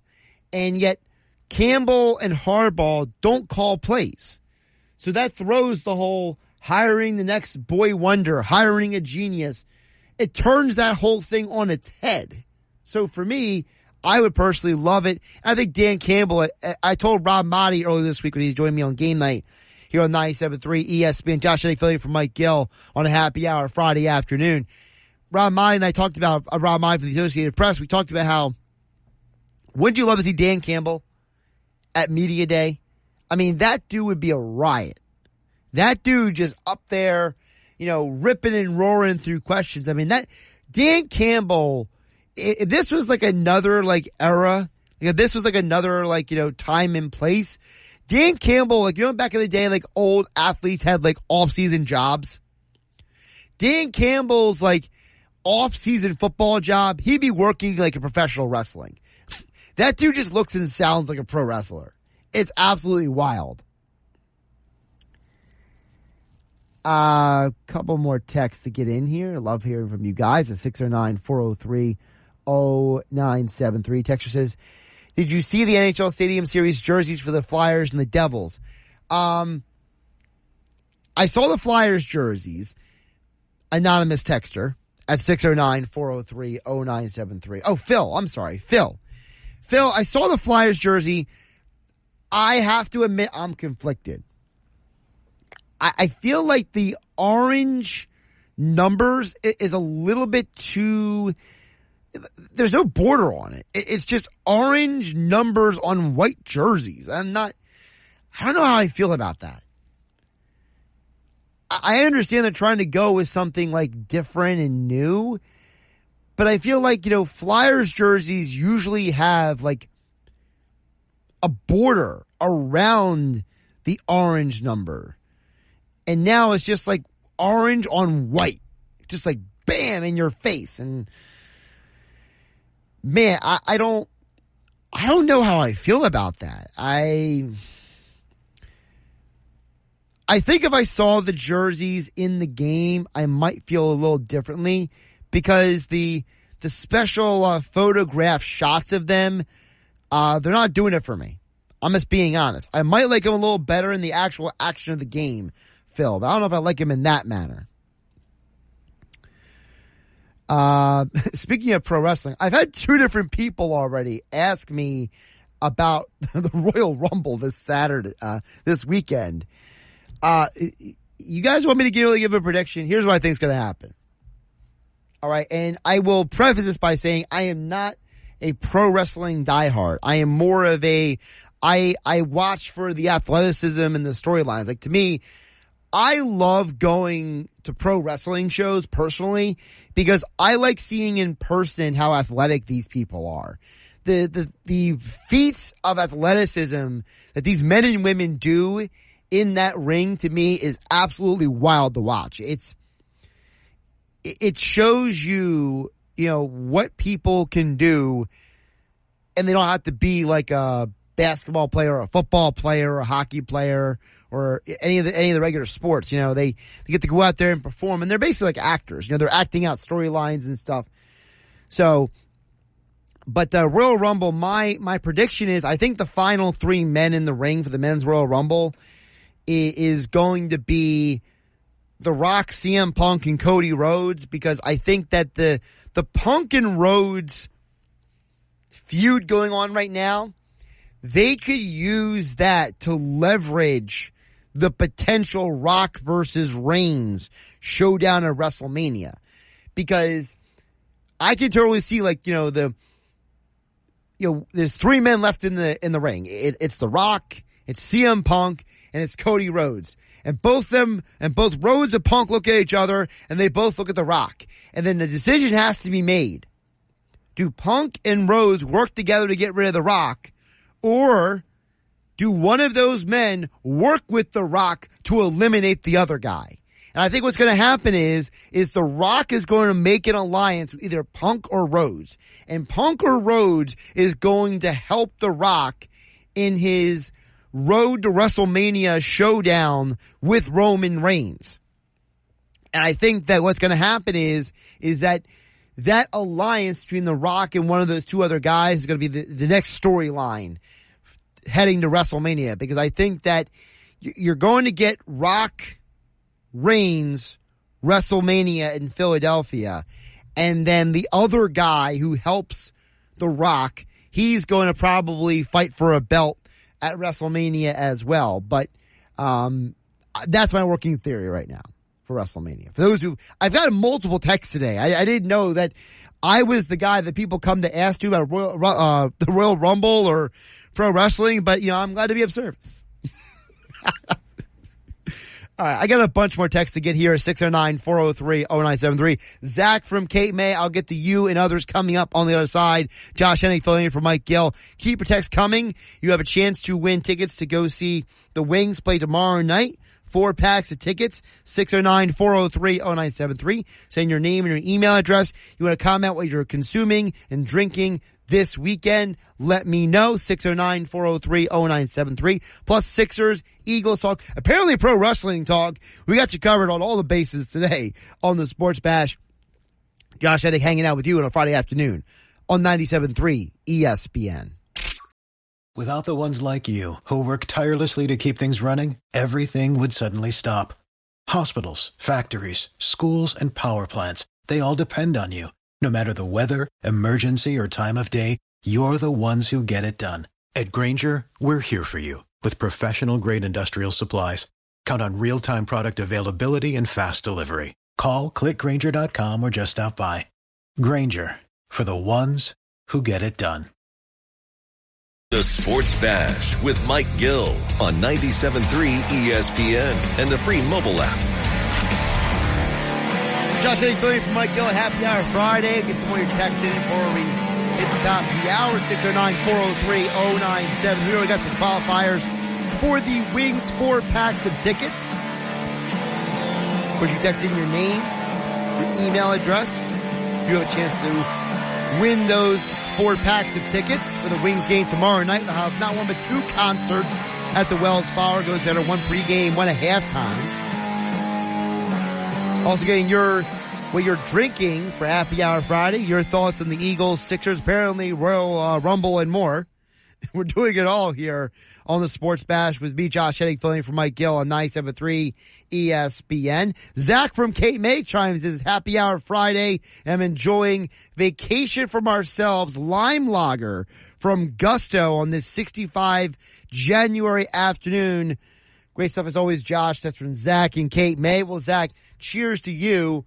That's a great pick from Gusto. Gusto does a great job with their brews. So now you're making me jealous. I would like to have a vacation from ourselves, literally and figuratively. Zach, enjoy yourself with that brew. With that Gusto is the Vacation from Ourselves Lime Lager. It's a good choice there by Zach from Kate May. Let's see here.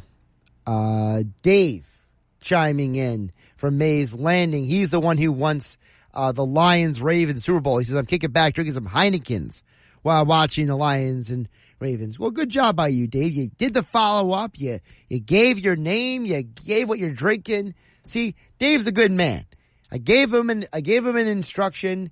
He came back with an answer. Thanks for participating. Andrew at Summers Point chimes in at 609-403-0973, says, if a head coach gives play calling to the defensive and offensive coordinators, what really does Nick Sirianni do? By the way, no beer for me, 7 a.m. to midnight all weekend. Have a great weekend from Andrew at Summers Point. First of all, Andrew, take care of yourself. Stay hydrated. You got to get the extra caffeine. Hit the coffee. Do what you got to do. Totally understand. No drinks for you this weekend. What does Nick Sirianni do? Well, Nick Sirianni says that it's his job to manage the culture of the team. Here's the thing, Andrew Summers Point. As I said earlier, John Harbaugh and Dan Campbell, nobody sits there and says, what are they doing? Right? Now, I don't see any people on social media or anybody on any radio stations, you know, scratching their head wondering what do John Harbaugh and Dan Campbell do every day. So why do we ask that question about Nick Sirianni? We do it, Andrew Summers Point, and I'm not criticizing you for this. I'm just putting the question out there. I think we do it because we have been indoctrinated to think that the offensive coordinator who gets hired for a job is supposed to call plays as a head coach. We were told for years by Doug Peterson, well, why would I want this job if I can't call plays, right? That was Doug Peterson's. That was Chip Kelly's thing. Maybe this is just who Nick Sirianni is. Maybe he's just a good CEO head coach. He manages the overall game plan. He manages the substitutions, the timeouts, the play clock, the game clock, situational football. How many head coaches might be good at calling plays, Mike McCarthy, but stink at managing the game clock? He's horrible at the second part. He's actually pretty good at the first. Mike McCarthy might be one of the worst game time managers of all of football, but he can call plays. So there's your answer, Andrew. Summers Point. Take care of yourself this weekend.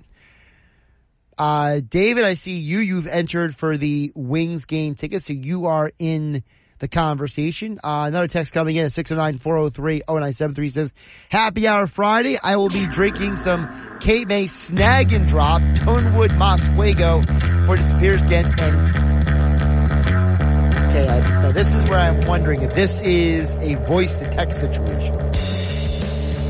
8 and Sand Hot Root IPA.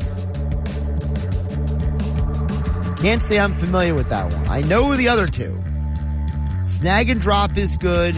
Mosfuego is good. I probably would say I like the Snag and Drop better than the Mosfuego personally. But 8 and Sand Hot Root IPA, I'm not familiar with that one at all. 8 and Sand Beer Company, New England Hazy. Got a 3.9 rating on Untappd. All right. Pretty good. Sounds like the good choices there by you. Just remember to drink responsibly.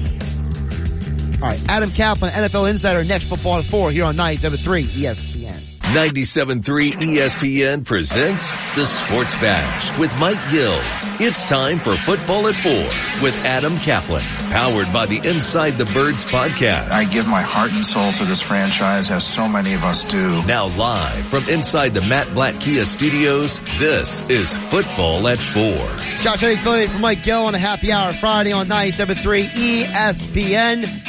As the smoke is finally clearing from the Wednesday press conference with Howie Roseman and Nick Sirianni, what is next for the Eagles? We'll look at that. Also, NFL Championship Sunday previews with NFL insider Adam Kaplan. InsideTheBirds.com, the Inside the Birds podcast. Make sure you like, subscribe, download wherever you get your podcasts. Don't forget about the Inside the Birds YouTube channel as well. And, of course, the Patreon page for even deeper insights. Adam Kaplan is back with us now here on a Friday edition of the show. Adam, welcome in. How you doing today? Josh, I hope you're doing well. I'm okay. So, yeah, Andrew DeCecco and I did a show this morning. Andrew filled in for Mosher, and we had a fun show. We broke down a lot. It was a full-hour show, actually a little bit over an hour, and we covered a lot of subjects. And the big one, look, we did discuss the press conference Wednesday, which is certainly interesting. No doubt everybody has their own opinions on that, but what we really want to get into is what's next. I mean, it's one thing that press conference is fun. It's great to dissect it. We're done with that. We've moved on. What we're doing is what's going to happen in the near future. That's what everybody wants to know. People want to know about Vic Fangio, how he's going to fit in. What are they going to do to help him? They need to do a lot. And look, the Vic Fangio thing is interesting. You know, we know that they tried to hire him last year. It didn't work out. But the real story is they actually had interest in him before they hired Jonathan Gannon. We were told, this is going back, obviously, 3 years ago, but we were told they looked into Fangio after he got fired by Denver, and he was not looking to coach then, so they moved on. But the bottom line is, obviously, it worked out with Jonathan Gannon last year. He moved on. He's now the Cardinals head coach, and they got their man, who is a consultant for them during the playoffs. But he was around the club occasionally. We were told during the season he was there quite a bit, and they really like him. Nick developed a good relationship with him, and Howie Roseman's developed a really good relationship with him. Vic Fangio is from the Scranton area. Mosher had a note that he wanted to come back home, and he's back home. You would have to wonder, Josh, will this be his last coaching job? If it works out, you would think it would be. So we've had coaches, Adam, who have run the Vic Fangio, their version of his scheme, right? Sean Desai, Jonathan Gannon. But this is the man himself, as Kyle Long was jokingly saying on the Green Lake podcast, he's the Don. He's the originator of this. So what are the realistic expectations of Vic Fangio running a defense in Philadelphia? I mean, if you really follow the NFL closely and the Dolphins last season, when they were healthy, they were a top three defense. The end of the season down six starters, and it was tough. I mean, they got blown out at Baltimore. In fact, I'll never forget this. So we were doing our pregame show with myself, Mosher, Greg Cosell, and Jason Avant, and we had to turn our picks in. I said, guys, I'm changing my pick. As soon as Xavier Howard was a surprise inactive, remember Jalen Ramsey was not back from his meniscus surgery. Like, I'm changing my pick. I'm going to go with the Eagles here because I don't see how the Dolphins can cover anybody. And that's what happened. One of their safeties, Javon Holland, was hurt. He had bad knee problems the second half of the season. He missed some time. Both starting outside linebackers are the best pass rushers. They signed three veteran guys at the end of their career. That didn't work out well. They just ran out of players, and that's why the season kind of collapsed on their defense. But so what are you going to get? You're going to get a defense that's about coverage and scheme. They're going to be in a lower ten of blitzing, folks. They're not going to blitz with Vic. That's not what he does. And this has kind of been his MO for decades now. He adjusted his defense over the years because of the NFL rules, which said that it's much harder to cover in the back end because of the rules. Like, after 5 yards, you can't. The league doesn't tolerate contact, so he did a lot of disguise, and the post snap disguise is what it's all about with Fangio. So you want to know what you're going to expect, Josh. That's it. Post snap disguise, some pre snap movement. And that's really where he wins.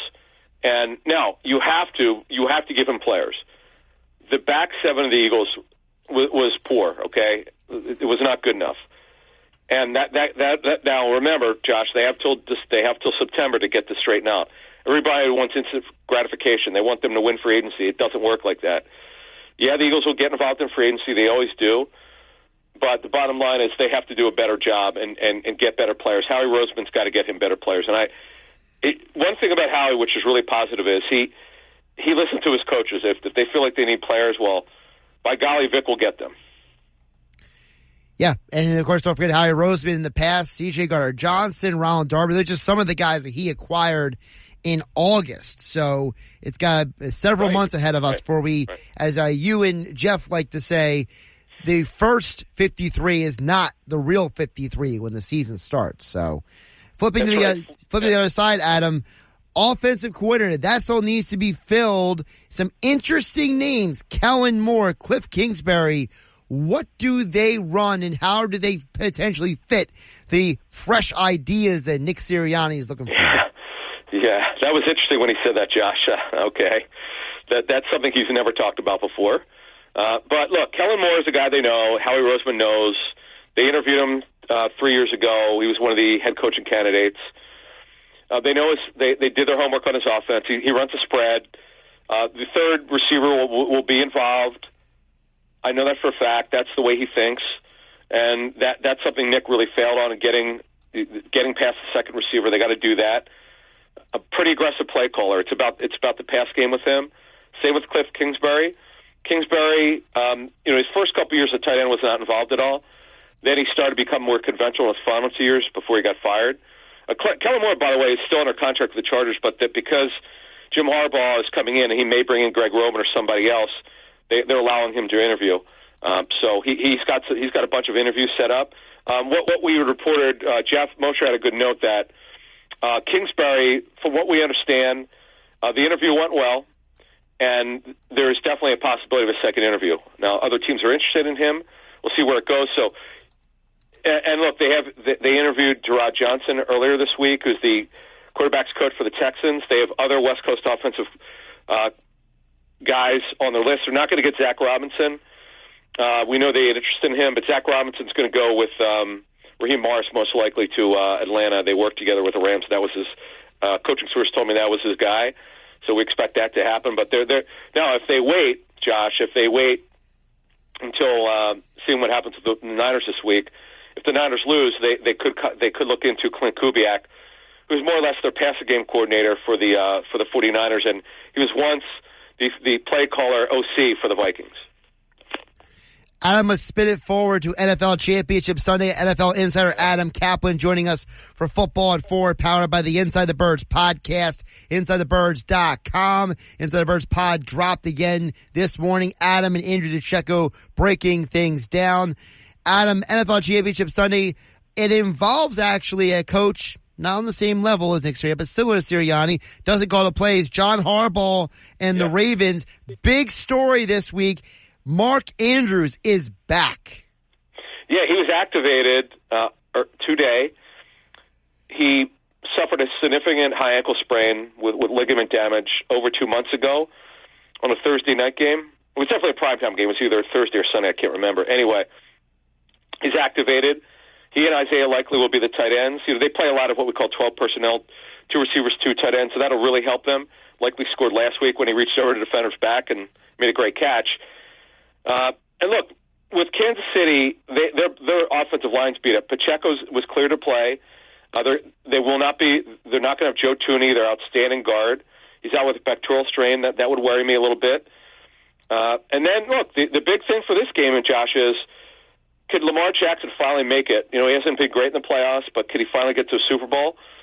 And it is interesting, John Harbaugh, the time that he won it, he went against his brother in 2012, and that's when Joe Flacco made that unbelievable run, Super Bowl MVP, playoff, one of the best playoff performances in NFL history.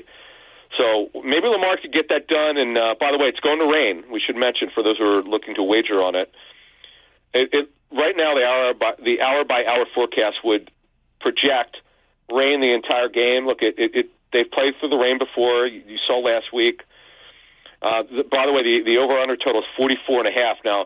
I think that's a pretty accurate one because the Chiefs are not super high scoring anymore, and the Ravens arguably have the NFL's best defense.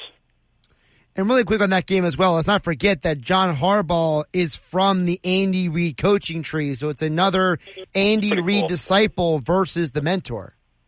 Yeah, that to me is really cool. I like that. And John, again, is not a play caller.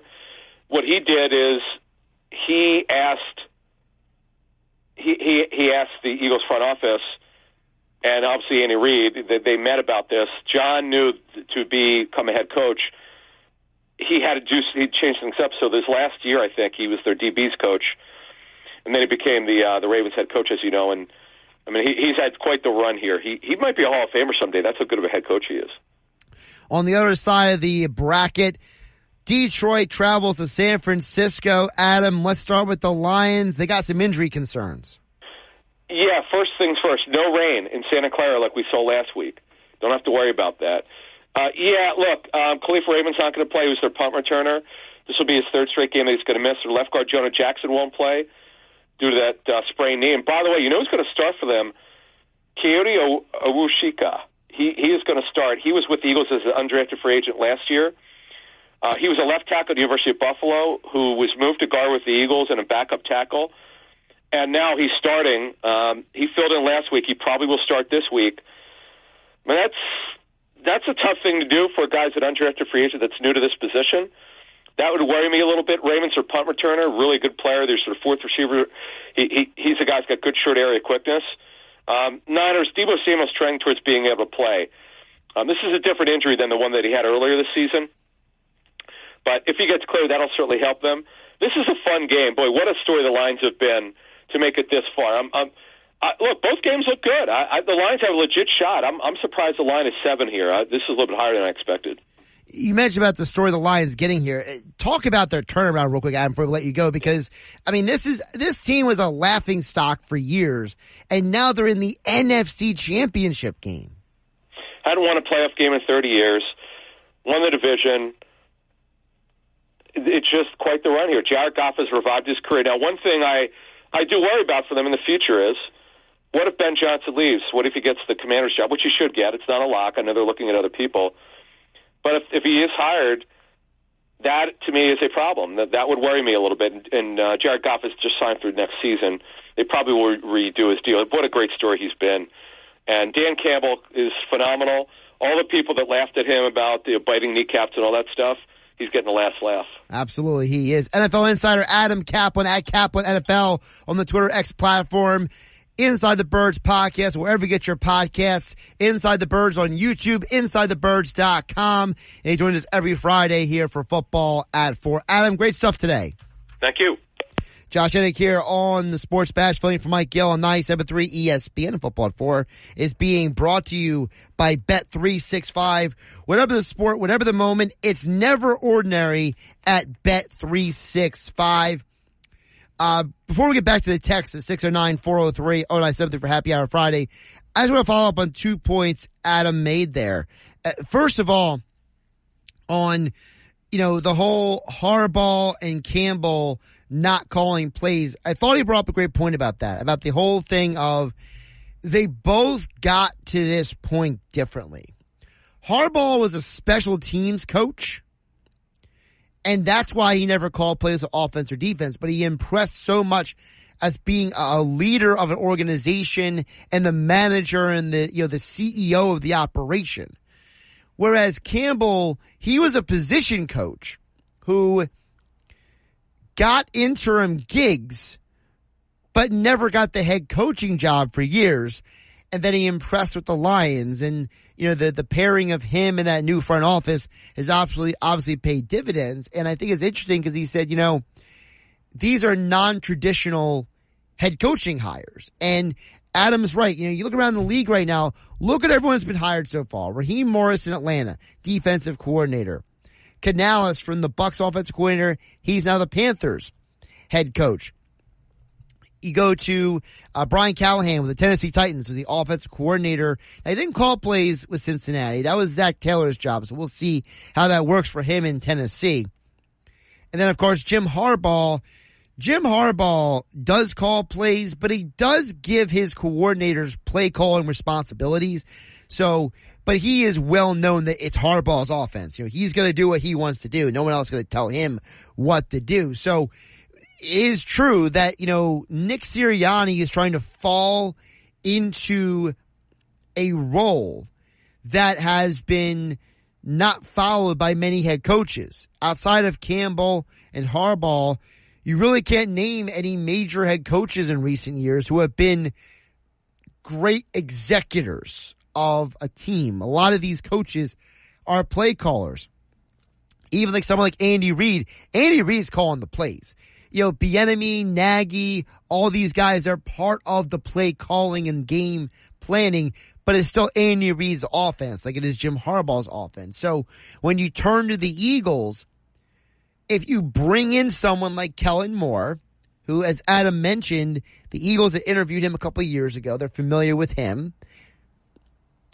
And then Cliff Kingsbury, who worked with Lincoln Riley at USC. And as we know, Lincoln Riley is a guy that has been someone the Eagles have kept an eye on over the years. And because Kingsbury has college and NFL coaching experience as a head coach and a coordinator, he brings an element that Kellen Moore can't bring. So if the Eagles are trying to assemble this like all-star coaching staff, right? This like Fangio, Kingsbury, you know, it's like the whole, you know, you guys know I'm a big movie guy, right? And, you know, one of the things about, you know, the movies is that, you know, you can have a cast where the supporting actors are sometimes bigger than the main actor. You know, if you look at different movies over the years, you know, you realize that, go back to the original Jurassic Park. Sam Neill and his character is like a huge focus of that movie, the first Jurassic Park movie. But he had an insane cast around him, so it allowed him to go out there and just play his part of the role. Now, they didn't keep that formula for the rest of the series for a variety of reasons, but you factor in that, yeah, Sam Neill is the lead character, but they got Jeff Goldblum, and they got Sam Jackson, and they got, BD Wong. You know, they got all these people on this cast, and it's like, and you got Sam Neill. You know, the Marvel Cinematic Universe did a similar thing with the Thor movies. Chris Hemsworth was a nobody. He was a dude who was known for being Captain Kirk's dad and being an Australian surfer. But what did they do? They put Anthony Hopkins and Rene Russo surrounding him in the cast. So then it elevated his profile. So maybe that's who Sirianni is. Sirianni is not the superstar lead character actor, but he's good enough that when you put great supporting characters around him, it elevates him and the entire organization. 609-403-0973. And I understand where Andrew Summers' point says, how does an owner pay a coach to take care of culture only? It's a lot of money for culture. Well, some people will say culture is everything. Andrew Summers' point. I think that sometimes we as outsiders don't understand that a healthy work environment is so important. We think that the coach is getting paid to call plays. We have been indoctrinated. We have been brainwashed to think that. The reality is that football history is full of coaches who were not the primary play callers for a specific side of the ball who have had success.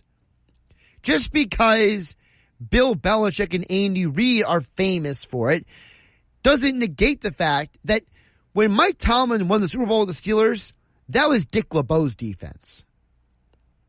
John Harbaugh won a Super Bowl. He didn't call offense or defense. There are examples of guys not, and by the way, there are guys who call the plays who never win anything. And there are guys who don't call the plays who don't win anything either. It's not a 100% has to be this way or that way.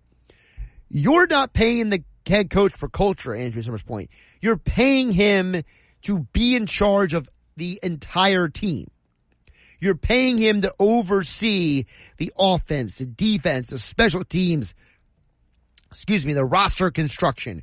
You're paying him for way more than just culture. Sirianni leans on culture because Sirianni is a bit of a tool, and you know, I think Sirianni's a nice guy, and I think the players like him, and he's sincere, but he's an odd dude. I mean, we forget sometimes that, you know, being weird, being different, the oddities that make us different are sometimes why we're successful.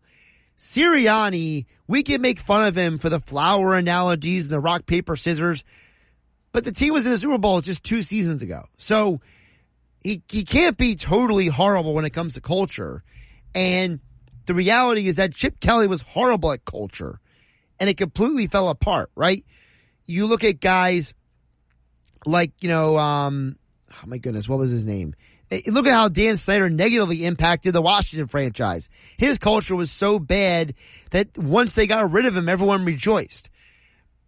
I think that culture has to be factored in, but I don't think it's what they're paying him for, Andrew's point. I think they're paying him to run the team, run the offense, run the defense. And I get what you're saying. Look, Doug called the offense, but he had nothing to do with the defense. The defense was Jim Schwartz's world, and he was told to stay out. And that's why they had Dave Phipp running the special teams, because Dave Phipp ran the special teams and Doug stayed out. And maybe if Doug was a little more in touch with the team as a whole, he would have realized how Carson Wentz and Press Taylor were negatively impacting the rest of the locker room. Because the problem is when you're so focused on one side of the ball, you can't see the forest for the trees. Brian Billick was so obsessed with running his offense in Baltimore that he destroyed an entire window. That Baltimore Ravens team should have gone on to win multiple championships. But Brian Billick was so obsessed with finding a quarterback to run his offense that he imploded an entire era of football in Baltimore because of his ego. He was so focused on offense, he couldn't see the forest for the trees. So there's a negative also to asking a coach to run one side of the ball because they don't see the big picture. John Gruden was obsessed with collecting quarterbacks. He forgot that, oh, wait a minute, the Bucks defense is getting old. We should probably draft better and replace some of these guys. You look at what happened, and this is going back even further. You could argue that the reason why, now again, you could argue, all right? You could argue the reason why Mike Shanahan never won a championship after John Elway left was because Shanahan became obsessed with running his offense. That's running scheme, and he didn't have the wherewithal to realize my defense is getting older. I'm not drafting well enough in certain positions. My voice is fatiguing on these guys. These guys are getting tired of hearing me say the same stuff all the time. So I understand that it's a risk to have a head coach that runs the whole team, doesn't call plays. That's what we're seeing. Dan Campbell, John Harbaugh. You can win and get deep into the postseason with that kind of coach. It just has to be the right coordinators. Like Adam Kaplan said, he said, do we really believe the Lions will be able to do what they're doing without Ben Johnson next year? Look at what happened to John Harbaugh. They had to fire their offensive coordinator midseason to even get on a Super Bowl run. Does Joe Flacco and the Ravens have that magical run if they don't fire their offensive coordinator during the season? And then John Harbaugh was in the wilderness. He had a couple losing seasons along the way before they got Lamar Jackson. And they had to fire Greg Roman and bring in Todd Monken. Right? They had to go through multiple defensive coordinators. Rex Ryan, Wink Martindale. Now it's McDonald down there. So, you are playing a little roulette, but if you have the right leader at the top of the ladder, at the top of the organization, and he delineates responsibility properly to the people under him, you still have a chance to be successful. All right, coming up the other side, we'll do a flip side over to the NBA. NBA insider Brandon Scoopy Robinson joins me next as we look at the Sixers, the NBA trade deadline, and more coming up here on 97.3 ESPN. Josh Henning filling in for Mike Gill, hanging out with you on a happy hour Friday. We have the perfect... For the ones who work hard to ensure their crew can always go the extra mile, and the ones who get in early so everyone can go home on time, there's Grainger, offering professional-grade supplies backed by product experts so you can quickly and easily find what you need. Plus, you can count on access to a committed team ready to go the extra mile for you. Call, click Grainger.com, or just stop by. Grainger, for the ones who get it done. We're sitting in traffic. You come with me.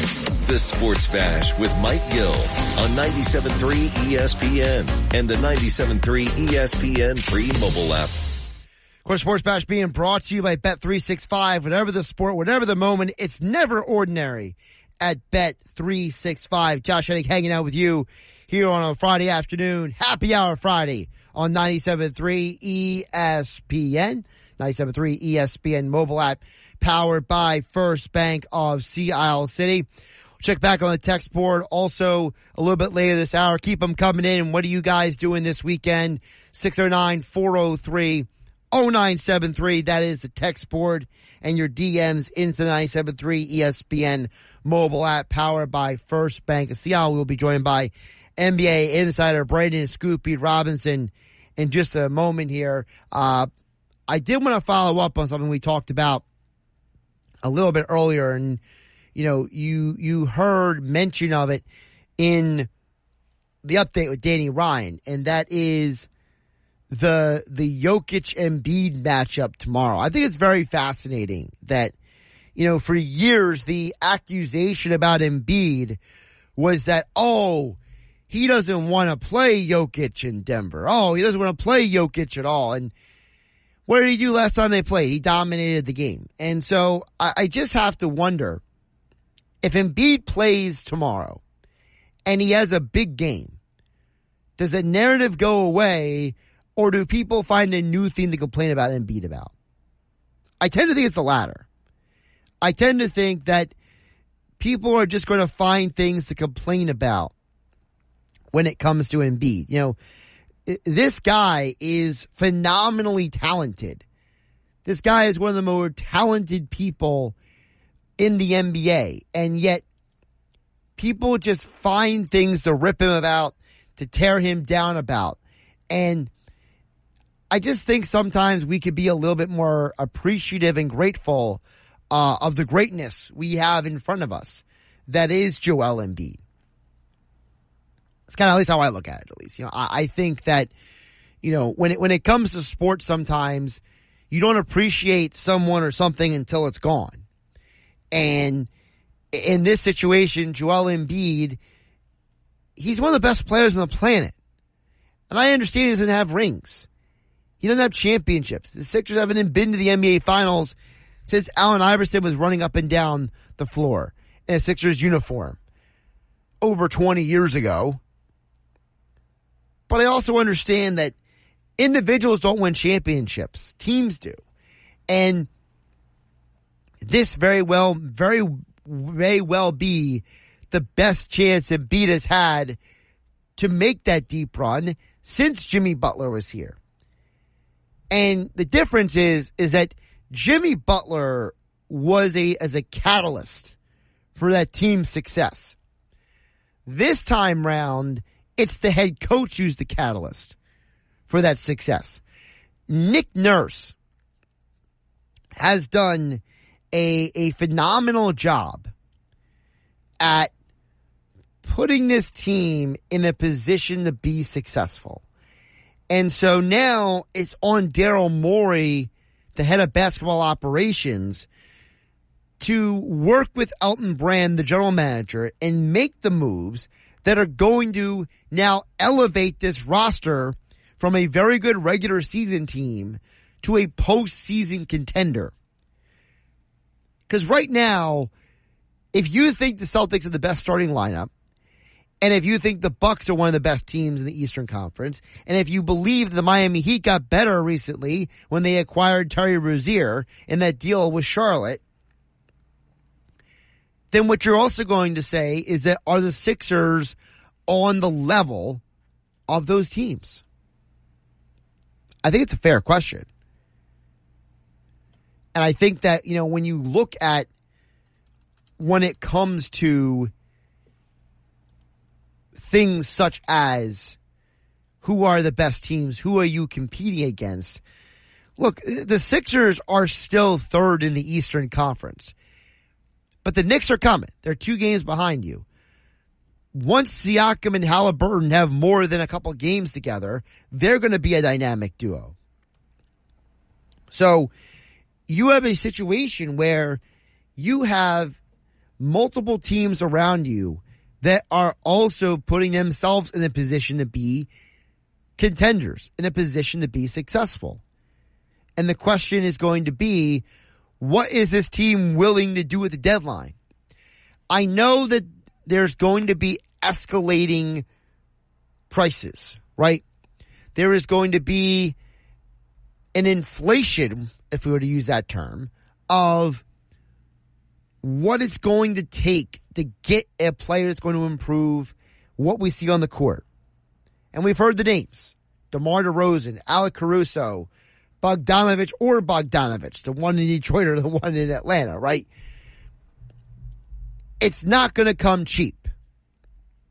It's not going to be as simple as, well, here's some draft picks or here's an expiring contract. It's going to take more. And I think that for the Sixers, you didn't make the James Harden deal to just sit on your hands. You made the Harden deal so you can make the next deal.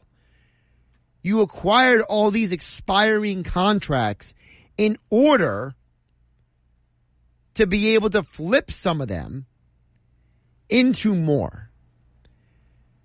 Because it's going to take more if you actually want to win a championship. So for a team like the Sixers, as I said earlier in the show, you saw late last night when that game ended, that you have to, and I mean have to, be more than you are. One man who is always more than you expect is my next guest, the one and only Brandon Scoop B Robinson, NBA insider at Scoop B on the TwitterX platform and on Instagram. My friend, welcome into the show. How you doing? Man, I'm doing good. I'm so sorry I'm late. Technical issues, but so glad you waited. So glad to talk to you as always. And, I hear you ranting and raving about the Sixers. What happened? Well, my position is, I'll just rehash it like your Reader's Digest style for you. You know, my thing is, last night I saw a team that doesn't have enough. Embiid scores 31 points, but Maxey went cold. And it feels like if this team doesn't have Tobias Harris and Embiid and Maxey firing on all cylinders, they might not be able to win a playoff series. You know, I think it's interesting because when you look at the Sixers as a team at the beginning of the season, many people thought, okay, well, with Harden not wanting in and leaving, that they would be a mess. But you really look at Maxey and you look at the connectivity with Embiid. They've really been locked in during the season. And I think that in a lot of aspects, Philly has been spoiled with good basketball because it's not just Embiid. It's not just Maxey. You have Tobias Harris, who at crucial points has been hot.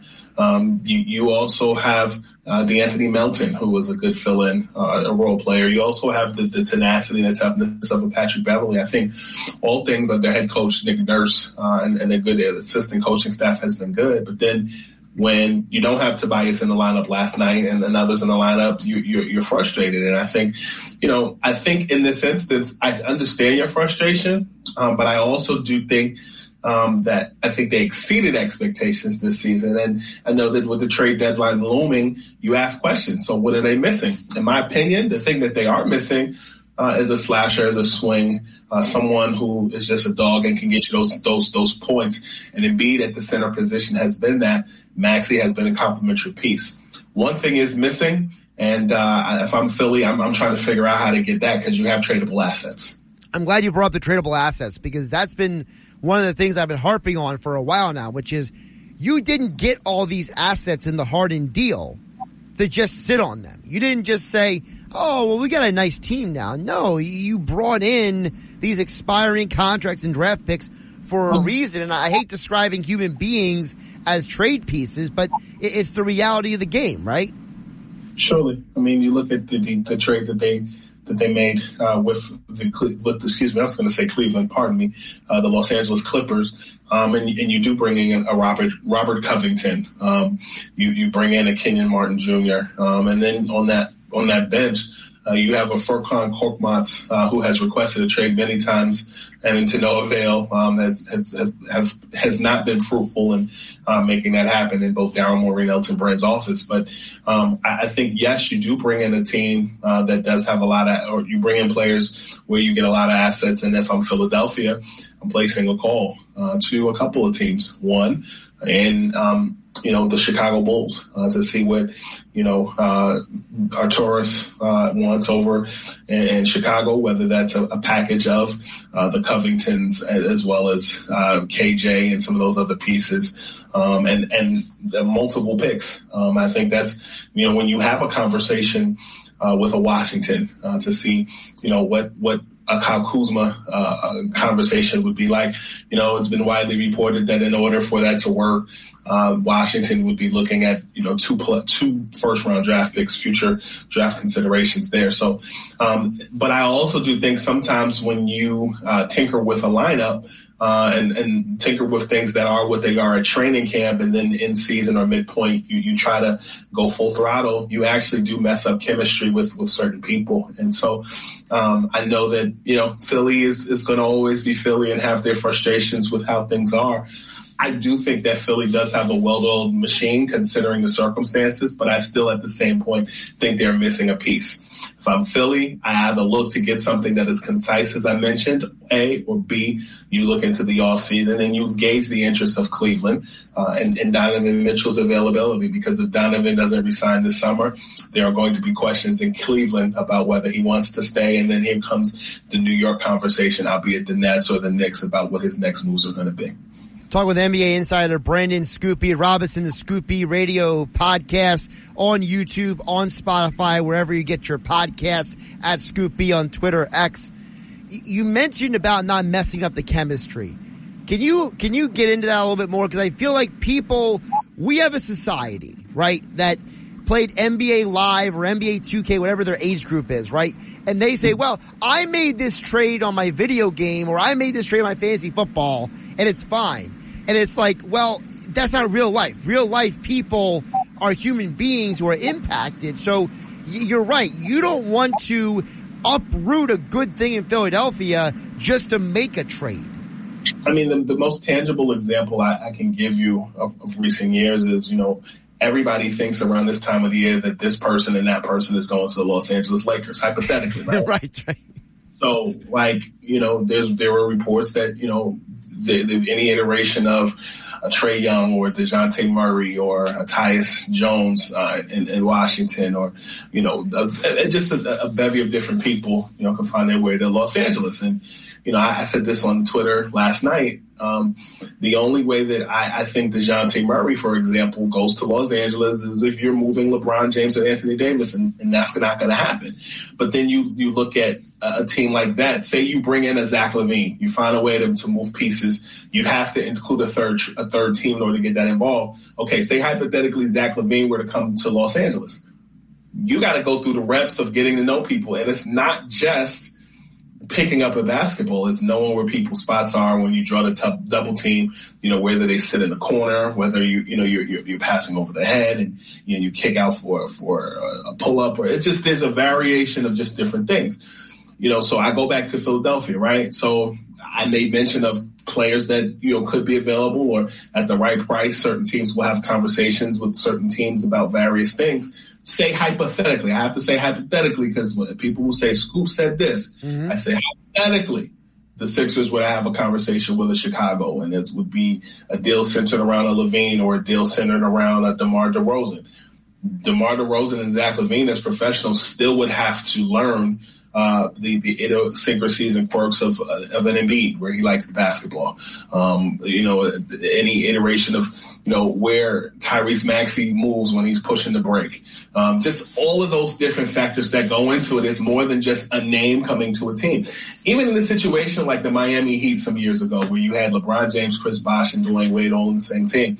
That's an open gym's dream right there if you're starting a pickup basketball game. But even with their skill sets and their ability to play the way that they did, if you remember in year one, as far as them, getting together and making magic happen, they made it to the finals and lost to a Dallas Mavericks who had what? A chemistry.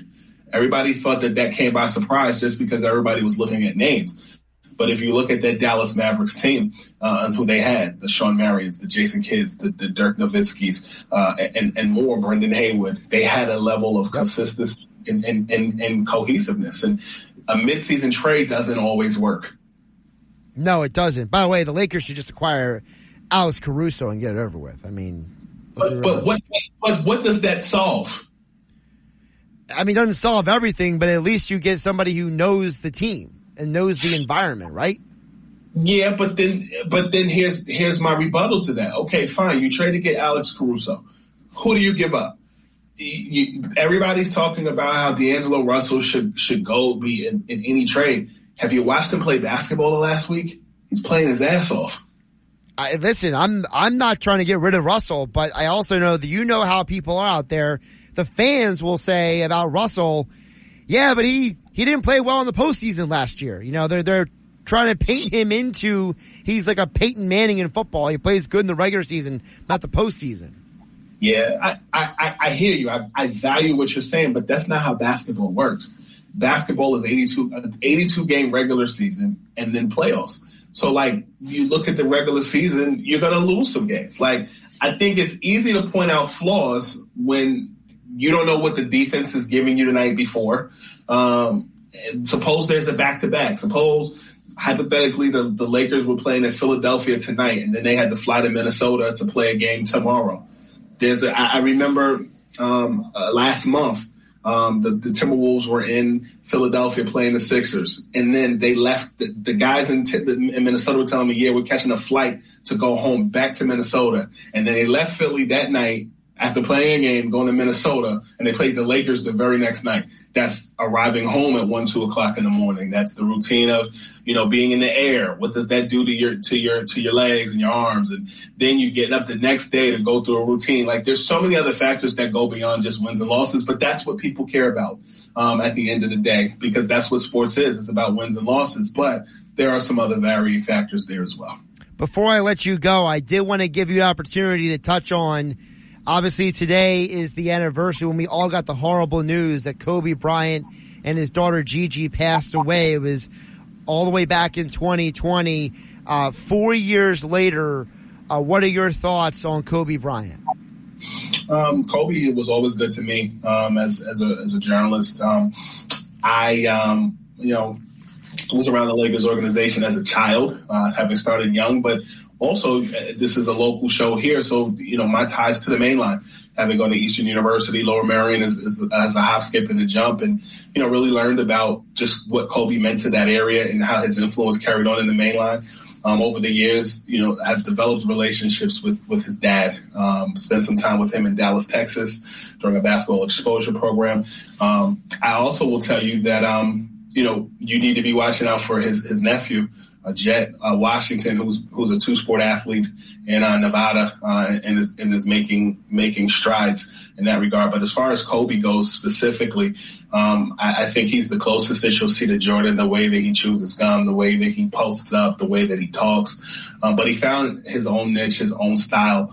And, you know, it was a pleasure to get to know him. It was a pleasure to cover him. And I know that in the era of just comparisons, we often talk about Michael and LeBron, and I don't think that's fair. And Kobe's not here to defend himself, but he should be in that discussion more than he is. And just as a human being, I respected his tenacity and just who he was and his work ethic. I don't think there's many that can compare to that. So I'm sad that he's gone. I remember the day before LeBron broke his record, I was in the Lakers locker room, and the thing that I always hang on to is I heard LeBron say, yo, we're not going home tonight. We're flying tomorrow. And if the Lakers had left Philly that night to go back to Los Angeles after a long road trip, I'm not sure that LeBron and Kobe would have had that last conversation that they were able to have. Wow. Absolutely wild. NBA Insider Brandon Scoopy Robinson. Scoopy Radio. Check it out on YouTube, Spotify, and wherever you get your podcasts. At Scoopy on the Twitter X platform. Also Scoopy on Instagram. And for those who are not watching on the YouTube side of our video conversation, I see what you got behind you. Carmelo Anthony in one corner. Don Bosco behind you. Sixers, Celtics. You got a nice little array set up back there, my friend. Yeah, man. Over the years, just collecting a lot of stuff. Don Bosco Prep is where I went to high school. That Mellow jersey, he personally signed that for me. If you look at to my right, it's a Kyrie Irving jersey. He signed that for me as well. Just relationships with people that I've built over the years, being able to showcase that in your home setup. So I'm glad to share that with you and your viewers. I love that. I like seeing what people have behind them in their setups. It's a fun little thing for me. So I'm a little bit of a geek like that. So. And it's all about the collection. There's a Space Jam locker. When I was reporting all that stuff about LeBron and Space Jam, actually on your Family of Networks program and stuff like that, they sent me a box with a bunch of stuff in there. They sent me a LeBron Space Jam jersey. There's a lot of other stuff in this big room, but I'm glad again to share that with you and open up the world to just things that I find interesting. A bunch of books that people have given me over the years. You can see that Kobe and Allen Iverson photo right there from the finals some years ago when the Sixers and the Lakers played, and the Lakers ultimately won. So cool to share that moment with you as always. Absolutely. My friend, appreciate you jumping on. Brandon Scoopy Robinson, NBA Insider, joining me here on 97.3 ESPN. Take care, my friend. Thank you for the opportunity to be myself. I'll see you soon. Absolutely. Josh Eddy filling in for Mike Gill here on 97.3 ESPN. We'll wrap up the 4 o'clock hour coming up on the other side. Without the ones like you who work tirelessly to keep things running, everything would suddenly stop. Hospitals, factories, schools, and power plants, they all depend on you. No matter the weather, emergency, or time of day, you're the ones who get it done. At Grainger, we're here for you with professional-grade industrial supplies. Count on real-time product availability and fast delivery. Call, click Grainger.com, or just stop by. Grainger, for the ones who get it done. With Mike Gill. Keeping the fans entertained and happy. On 97.3 ESPN and the 97.3 ESPN free mobile app. All right, we wrap up the hour. Coming up the other side, we'll talk about more about the NFL. Andy McNamara will join me to talk about NFL Championship Sunday. Plus, we'll get back to your text at 609-403-097. Like Chris from Galloway, he chimed this. I'm going to have a Goose Island Bourbon County Stout. That's not a mouthful. Goose Island, that's the company, for those who don't know, the brewing company. And a Bourbon County Stout. It's a little heavy there. Says he's rooting for a 49ers Chiefs Super Bowl because he also thinks the Chiefs will take the Steelers' defensive playbook against the Ravens. Yeah, but then you're not factoring in the Ravens' defense. Chris from Galloway, the Ravens' defense might come to play too this Sunday. More NFL talk coming up the other side. Josh Eddick hanging out with you on 97.3 ESPN. Jersey. This is the Sports Bash with Mike Gill on 97.3 ESPN and the 97.3 ESPN free mobile app. Now live from the Matt Blatt Kia Studios, here's Mike Gill. Josh Eddick filling in for Mike Gill on a happy hour Friday, the final hour of the Sports Bash on 97.3 ESPN FM, the 97.3 ESPN mobile app powered by First Bank of Sea Isle. We got more texts to get to this hour. Keep them coming in. What are you guys consuming this weekend? What are you watching? What are you looking forward to? 609-403-0973. Josh from Cape May earlier says, I will be enjoying some flowers are still standing from Gusto Brewing soon. So hat tip to Josh and Cape May for that check-in. He had a little bit earlier here on the show for Happy Hour Friday. NFL Championship Sunday is this week. And, of course, you know I love talking football with my guy, NFL podcasting host, Andy McNamara, the Sick Podcast. Like, subscribe, wherever you get your podcasts. Andy, my friend, welcome back in. How are you doing on this fine Friday? We're doing good, Josh. Doing good, brother. We're almost at the finish line of this NFL season. I really can't believe it. Like, it actually. Now you just ruined the whole thing. I know. I was just thinking about it. I'm like, man, it just went by so fast. But we got two, what I hope are super competitive games. Because really, if we look at these playoffs so far, what can we say we're actually like close competitive? Like 2, 3 games total? Rams, Lions. Yeah. Bills, Chiefs, Bills, Niners, Packers. Right. Yeah. Three. Yeah. But there have been some blown. Like, when I'm looking at these ones, I don't think the Lions are getting blown out. I think it's going to be close. I think it's going to be really – I think you have interesting storylines no matter which combo ends up in the Super Bowl. So that's good. Well, let's dig into some of these matchups here because you mentioned the Lions. I think they're going to cover this number, whether it's 7 or 7.5. I don't understand why the number is so big. I don't think the Lions – I understand the Lions are missing an offensive lineman, but I don't think it's big enough to offset the fact that the Lions are a good football team, and if nothing else, the 49ers showed you last week they're vulnerable. Yes, absolutely. Like, you were two cross-the-body, ill-advised throws from Jordan Love away from going home. Right? Like, that's, hey, but you know what? To their credit, and same with the Chiefs. Bills missed the field goal, and you avoided the tie and you went. Doesn't matter how you win, you just win. But it showed they weren't dominant. A lot of people were expecting the 49ers to be dominant over the Packers and their mediocre defense overall. It didn't work out that way. What's the key factor we've talked about all season, Josh? It's Deebo Samuel. Now, it's not a fracture in the shoulder. He is going to play, but at what level can he play? And will he stay in the game? Because we saw he goes down in the game. Even with Christian McCaffrey, that whole offense gets discombobulated a little bit. I think that's why, for example, you know, if someone was wanting to place a wager on this game, I think that if you want to go anytime touchdown in this game, Andy, I think it's Brandon Ayuk. I think Ayuk is going to get some looks here.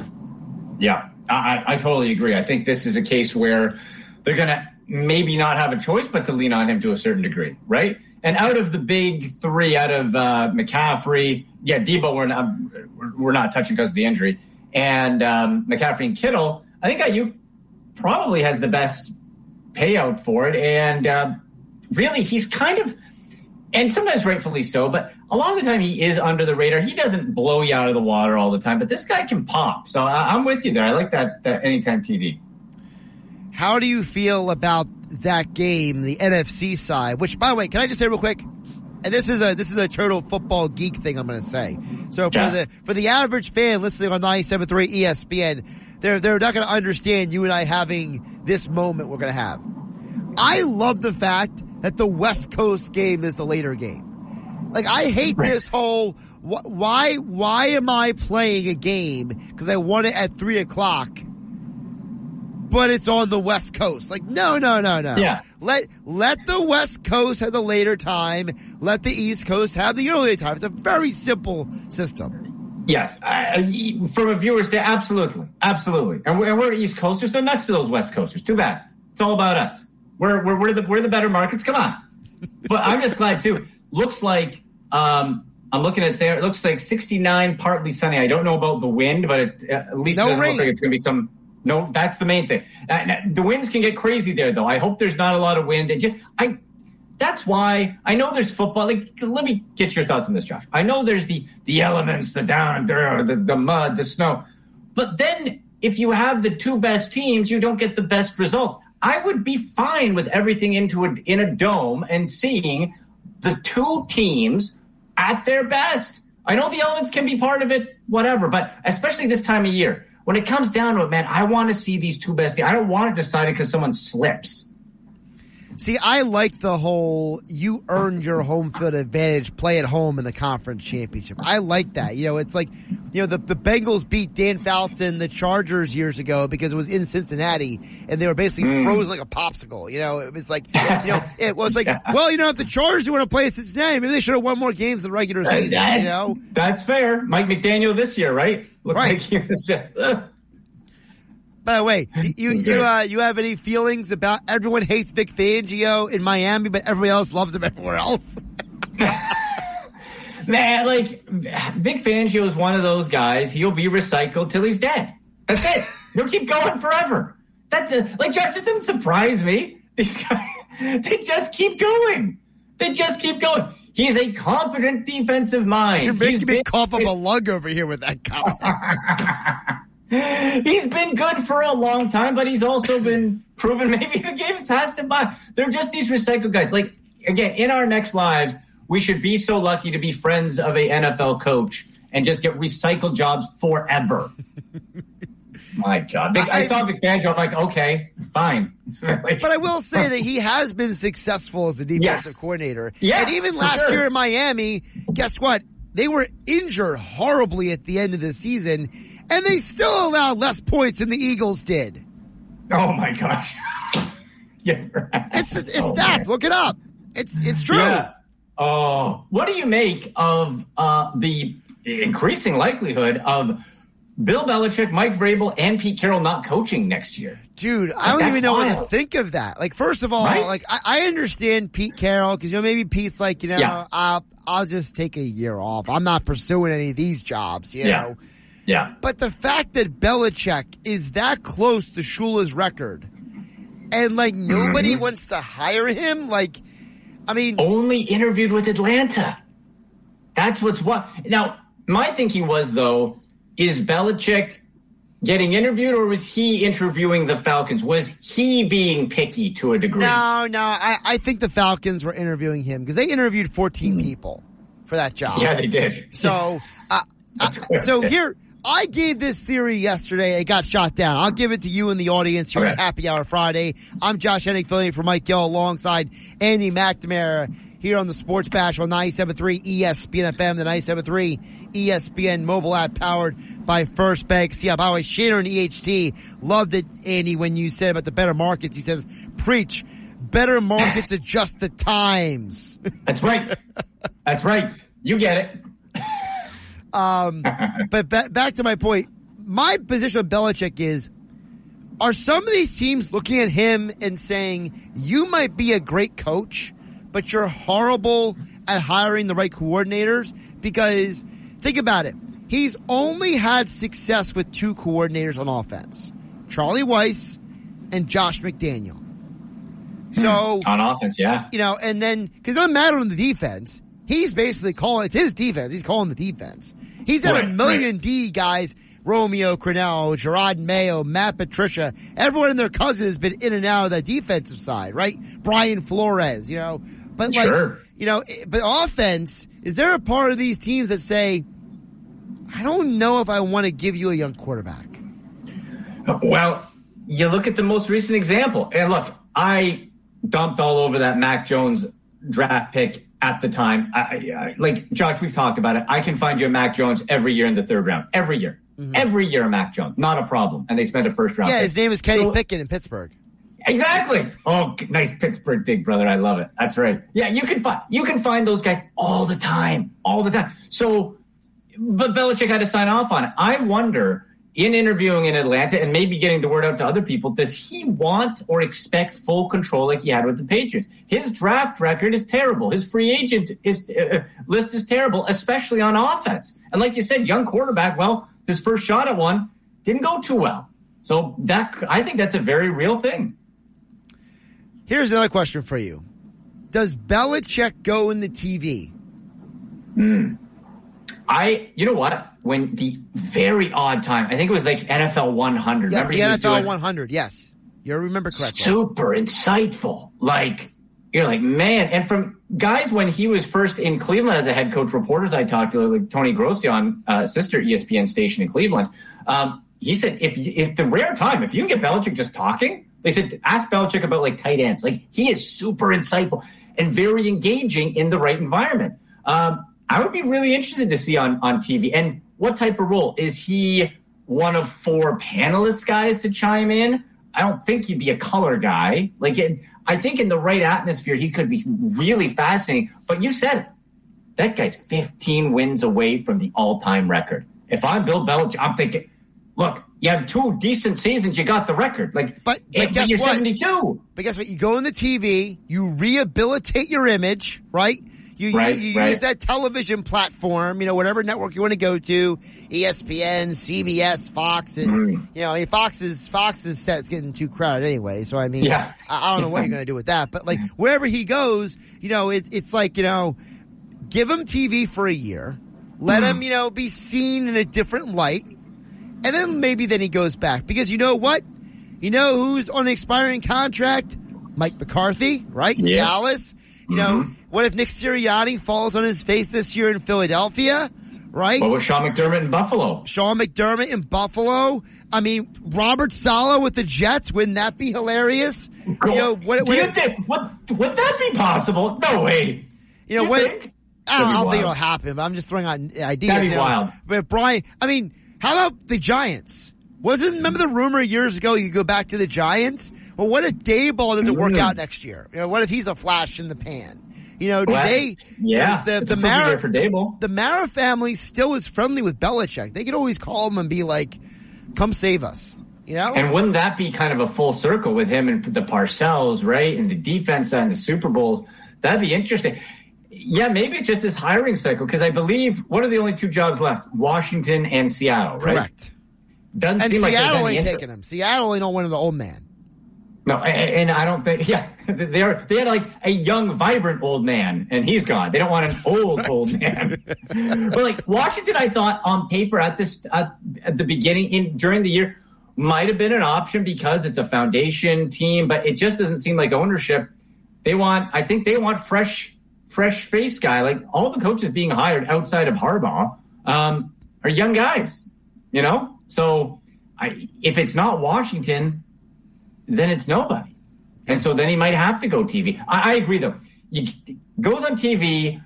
Maybe they can be a little more jovial, a little more personal. He's got a dry sense of humor. You know, make him more likable. It's kind of like trying to like dress up the Grinch a little. You know, it's like, okay, let's make it look like you're a person and not angry all the time. Right. And you know what I would love, though? I'd love for him to like interview a coach or something, and someone just Belichick him, like just dump him. Wouldn't that be great? Just stick it back for the media. You know what? Awesome. I mean, you know what would even be good? Like, if they had, like, a version of the Manning cast with him and, like, Saban. Ooh. Him and Saban on, like, a primetime game. Like, I would watch that over, like Sunday Night Football, NBC, the alternate telecast on Peacock would be, like, Belichick, Saban, sitting in a room and just watching and commentating the game. I feel, though, with those two, like the Mannings are very personable. Like, I feel you need, like, either someone with a stick to prod them or, like, a conductor, a little host on the side to keep it going. Otherwise, they just sit there grunting at each other. Well, I mean, did you ever see the Belichick-Saban doc where they were together? Was it the Cleveland one? No. They did. There was a couple years ago. I don't think so. No, I gotta look up the name. Saban and they did this sit down, like just them together, just talking football, and wow. It was like incredible. Here it is. I don't think I've ever seen that. HBO, The Art of Coaching. You know what? I'm gonna make a note of that. It's on Amazon Prime apparently right now. So. The Art of Coaching. Yeah, it might be it might be on Max. I'm not sure, but it basically it's them sitting down and talking like football history and like their careers and like it's like an hour of just like you can't stop watching. You're like, oh my gosh, these guys are actually talking. Yeah, and they're savants, right? And especially like the history. That's why. If anyone says that this record isn't important to him, they're incorrect. It's everything. It is. He loved Paul Brown. Paul Brown was his hero, okay? He wants that record. He wants to be, like, you can say he's the best already, but he doesn't have that record. He loves those bedrock, that would give him at least a little bump up. He is very aware of history, and I think he desperately wants his place in it. But if it's not this year, and Josh, too, like, all right, you're 71, 72. That's a year off. You're 73. So, you know, you can have vibrant. We have your presidential candidates who are, older than that doing stuff. Oh my goodness! I mean, it's going to be the beyond the old people's home this election cycle. I mean, it's ridiculous. So like for Belichick, but my point is, you're kind of running out of time to a degree, right? Like you don't have got 20 years to get this thing. So. I wonder. Very, very interesting how that would play out. Talking with Andy McNamara from the Sick Podcast at AndyMC81 on the Twitter X platform. Josh Hennick hanging out with you, filling for Mike Gill on 97.3 ESPN. Speaking of all-time coaches, you know, Andy Reid ain't that far behind right now in the all-time win. I believe that 296 is the number that he is at. And listen, if Andy gets back to a Super Bowl this year and wins another ring, he might be in that conversation to say, you know, maybe should he be ahead of Belichick in the all-time conversation? Boy, because that would give him three, right, titles? I think so, right? It's either three or four. I believe it's this would be three at the Chiefs. Yeah. Right. This would be his third. Okay. So he'd have that. I'd still, you know what, I think to match Belichick, you got to hit the Super Bowl championship stuff. I think you either got to get the all-time wins or get the Super Bowl championships. That's otherwise, because it's just such a crazy feat to win that many. So here's the deal. Andy has 296 regular and postseason combined wins, because he has 24 postseason wins, 258 regular season. He's got two Super Bowl rings, six straight AFC championship appearances. Yeah. And then his Eagle resume as well, right? Well, that's five NFC championships in Philadelphia. Yeah. So you pop that on the conference championship. I think he's definitely got to be in the conversation for in that top three, you know, but he's 65. How much longer does he want to keep going? If you go, you know, if he did it another decade, I don't know. I don't know if he has it in him, but if he goes another five. That's the crazy part. There's a rumor right now that he might retire after this year. Yeah, and that just depends on, and this is the part we don't know. What is legacy to some people? For Belichick, it's everything. For Andy Reid, he kind of seems like the guy like, boy, that was a heck of a run. Cool. I'm going to eat margaritas in Tommy Bahama shirt. Thanks. Exactly. It doesn't care. He's got all the money. It's okay. So you're not considered the greatest of all. You're still pretty darn successful. But that depends what is important. And that's what goes to the Belichick side. I'm a bit more surprised maybe because Vrabel isn't in that old man category, that Vrabel isn't somewhere. And maybe at Washington, maybe at Seattle he talks. I don't know. But it just seems, Josh, again, the trend of like offensive-minded younger guys, that's what teams want. But two of the coaches on NFL Championship Sunday are not game callers. Harbaugh and Campbell are organizational managers. They have the coordinators calling the plays. So it's like there's a literal in the champ. Nick Sirianni was in the Super Bowl last year. That's three guys right there. They don't call plays. People ask the question here in Philadelphia, what does Sirianni even do? And then Sirianni gives the buffoonery, I'm in charge of culture, you know, because Sirianni is such a dork, you know. But like, it's what is it that you do here? Right, but like the point is that guess what? Those coaches are successful, so why not hire a Vrabel? Like that, if you want a team, if you need that toughness, you know, that no-nonsense culture to put in, I think he'd be a great fit in so many different places, as long as he gets the right offensive mind to go along with him. That's always the challenge, right? You bring in someone like that. Okay, who's the star to make your offense pop if it's not you? Right. You know, and then that's the situation going on in Philadelphia right now. That's what John Harbaugh went through for years. I mean, Harbaugh's been through more offensive coordinators than anybody, you know, until they got Greg Roman and now Todd Monken. You know, they fired the offensive coordinator of the year he won the Super Bowl mid-season. Yeah. Yeah, right. It was Cam Cameron. They fired him, and then Jim Caldwell took over. Caldwell, jeez. Yeah. Yeah, wow. No, you're right. There's so many different ways. It also depends, I think, on the state of the team. Seattle's – they're like Geno Smith had the flash and he's come back down to I think what he probably is. Does anyone really think Seattle right now is a threat? No, but they're in decent shape. Washington's weird because they got rid of their two best defensive players. Sam Howell, nice story. Is he your franchise guy? I don't think so. Long term, nice season. So it really depends. Yeah, who is it? It might end up just being like, okay, first time coordinator guy, and those are always a roll of the dice because there's nothing to hang your hat on. All right, before I let you go, what's your take on Chiefs-Ravens on Sunday? Oh, this is with the Chiefs winning in Buffalo. Again, I don't care if it was a missed field goal, whatever, they won. They got it done. That question of can they win on the road? They've had it easy. And I was pounding the table on that too. He's never had any adversity in the playoffs when it comes to location. Well, you went into Buffalo and you got it done, okay? I think more pressure's on the Baltimore Ravens here. This is Lamar Jackson's first to everybody, the number one seed. Chiefs have been there. They've done it. Now, Harbaugh has gone to the dance and won before, but Lamar Jackson hasn't. Mahomes knows how to do it. Reid knows how to do it. I think the Chiefs pull this one out. And I think, Josh, the key in this game on offense is not going to be a Travis Kelce or a Patrick Mahomes. I think it's going to be rainy, apparently.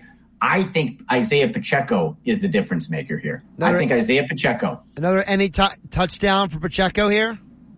I would take an anytime touchdown, and I like this one, to rush over 90 yards plus 290. That's interesting. That's an interesting number. So he's rushed over 90 yards in four games this year, and two others he had 89. All right. So if you put games through, and again, so here's the thing. And I heard people, well, Ravens defense is real good. Well, so is the Chiefs, but Ravens defense is real good. They'll shut Pacheco down. Okay, you want to sell up for the run? Cool. Patrick Mahomes will destroy you. So you can't sell up for the run. And that's where I think that balance really comes in. So to me, I think Pacheco is that wild card factor that when we look back at this game and if the Chiefs win, we're like, you know what? He had a couple key moments. Pacheco anytime touchdown and under 44.5. I like those two. Under 44. Yeah, under 44. And I'm doing that rushing over 90 yards at plus 290. I'm doing that. I want a bit of that. Maybe that's, you know, maybe we do a little triple there. Anytime double Pacheco and an under 44.5. You know? Andy McNamara, plug your show, my friend. Well, we got a great one up right now. And if you are a wrestling fan, I'm wearing my All Elite Wrestling shirt. I have Daddy Magic Matt Menard, who is a huge Chiefs fan. And we had Daddy Magic's Magic Picks of the Week. So the show is up now on YouTube, The Sick Podcast with Andy McNamara, on Twitter, X, at SickPodBrowns, at AndyMC81, and Instagram, at AndyMCSports. So we have a lot of fun on the wrestling side. Talked a bit of wrestling, but we go through, do prop plays, bets, winners, losers, all that type of thing with Matt Menard. Josh, this guy, for the listeners who don't know, he is a walking gimmick. He is like what you'd picture a pro wrestler talking about. He's phenomenal. I love the guy. Lots of fun. Speaking of wrestling, do you have a pick for Royal Rumble? Boy, you know what? I don't want to be lazy with it. I just think they'll give it to CM Punk, right? Like I don't want. Like I'm sick of CM Punk. I don't like CM Punk. I think he did AEW dirty. I'm tired of him. He's annoying and whiny. But it seems like that's the storyline. You want him versus Seth Rollins, right? I think that's the kind of the deal. So here's my theory, because I didn't know this was going to be a topic today, but I had multiple people texting in our text board today at 609-403-0973 throughout the afternoon asking me, Royal Rumble, who are you picking? Oh. And I was like, I didn't even know it was but here we are, we're talking. Wow. So here's my theory. I think the final three at Royal Rumble, it's going to be The Rock, CM Punk, and Cody Rhodes. I think it's going to be a three-man stare down because, you know, they're building that Rhodes-Punk, you know, war right now, right? Right. So I think one of them is going to partner with The Rock to get rid of the other. And then it's going to be Rock versus the guy left over for Royal Rumble. And then they're going to use that quote-unquote new alliance, right, between whoever The Rock partners with for the two-man showdown to be his, like, supporting cast for when he goes, you know, mano-a-mano with Roman Reigns and building up the WrestleMania. Because it's going to be, you mentioned Punk versus Rollins. That'll be WrestleMania. And then it'll be Rock versus Roman for WrestleMania. And then it'll be like, you know, Cody versus somebody else. Like they're going to have some like crazy thing with him that he's going to be like, you know, like for example, if it's CM Punk and Rock versus Roman and like the Tribe, you know what I mean? Right. Like I could totally see that going down. And then it's like, you know, Rollins is like, well, I hate Punk, so I'm going to help Reigns. And like they'll have this like massive build up. You know what I mean? Tie it together. I wonder, too, like Cody Rhodes came back to, you know, it's to finish his story, win the title his dad never got a chance at. And we know how WWE goes over the years, Josh. Sometimes you come back and they promise you stuff and then you fall away. This WrestleMania season will be interesting because I think there's a real possibility. I don't know what his contract is, but if he doesn't get the title, I think he comes back to AEW at some point, where he helped found it. And what if it's Cody and The Rock work together? They get Punk out of the ring at Royal Rumble, and then it's Rock and Cody. Cody wins WrestleMania, and then Cody fights at WrestleMania for the title, and then Reigns somewhere along the way loses the title for some dumb reason. Right, which is getting to ridiculous stature, right? Like they better, like this payoff of him losing, like I don't know who should take it, but it's on the level now to me of the Undertaker streak, Josh. It's got to be, and with the Undertaker, it was looking back, it was kind of cool. Brock did it and everyone was just so shocked, but you have a chance to whoever does it. You are a king maker. You make that guy forever if you do it right. And WWE often does it not right, but we'll see if they can get that point. We know Vince ain't in charge anymore. Oh, so, good Lord. Right? So, gosh. No, thank goodness. I mean, my working assumption that, Triple H and Khan, they're probably coming up with some strategy. Yeah, that's true. You know what? We have to start maybe getting our minds out of the old way that it was always done. And because let me ask you a question. If the man who unseats Roman is Cody Rhodes. Oh, wow. What does that do to the narrative? You know what I mean? That, you know what? If that does it, what that does is I think it ends any remaining narrative of Triple H being, bitter or cliquey or whatever, or trying to hold guys down who've done them wrong in the past. I think it tears down any walls for anyone to think, oh, I'm coming in, I'm not a WWE guy, so I'm not going to succeed. Or I left and I came back and they're going to hose me like before. You do that, that wipes all that out. I think that's a game changer. But doesn't Punk fall in that conversation too? Yeah, but I really hope he doesn't. That guy bugs me. No, but taking away your personal bias, right? Yeah, like, you know what?